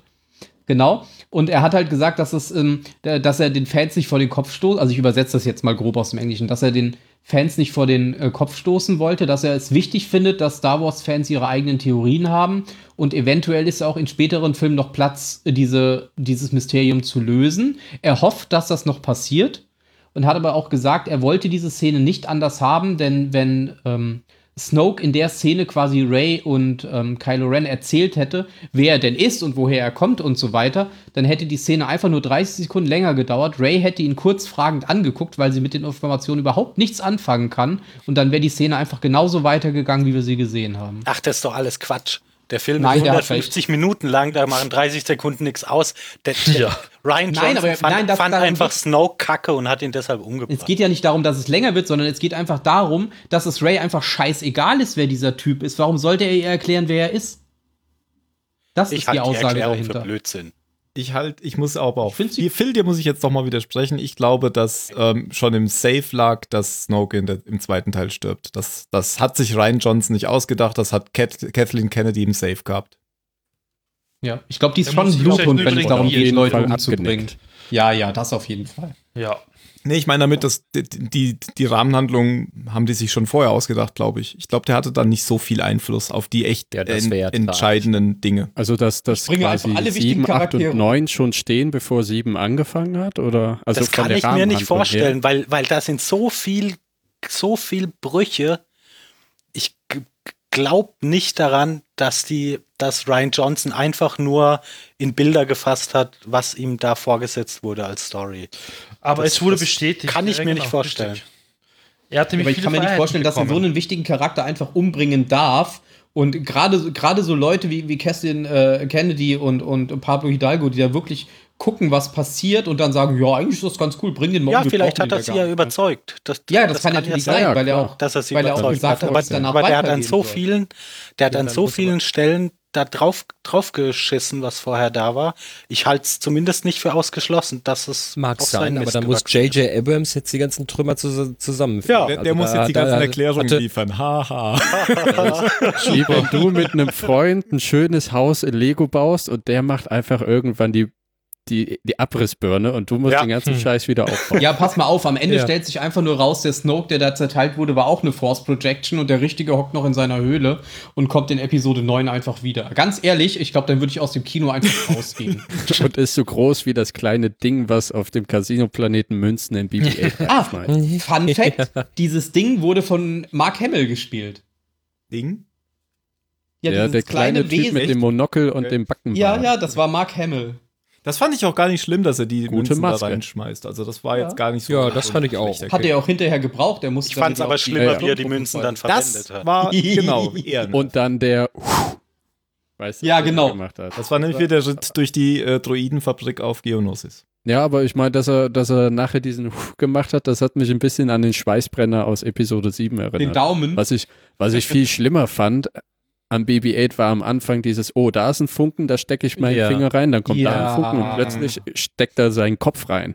Ja, Äh, den er ersten Moment fand 15 ich da nämlich voll. Den ersten Moment fand ich echt gut, weil ich dachte, ah, jetzt kannst du mal zugucken, was so ein Astromektroide überhaupt macht. Also weil ja der, der Jäger da beschädigt ist und er dann reingeht zum Reparieren.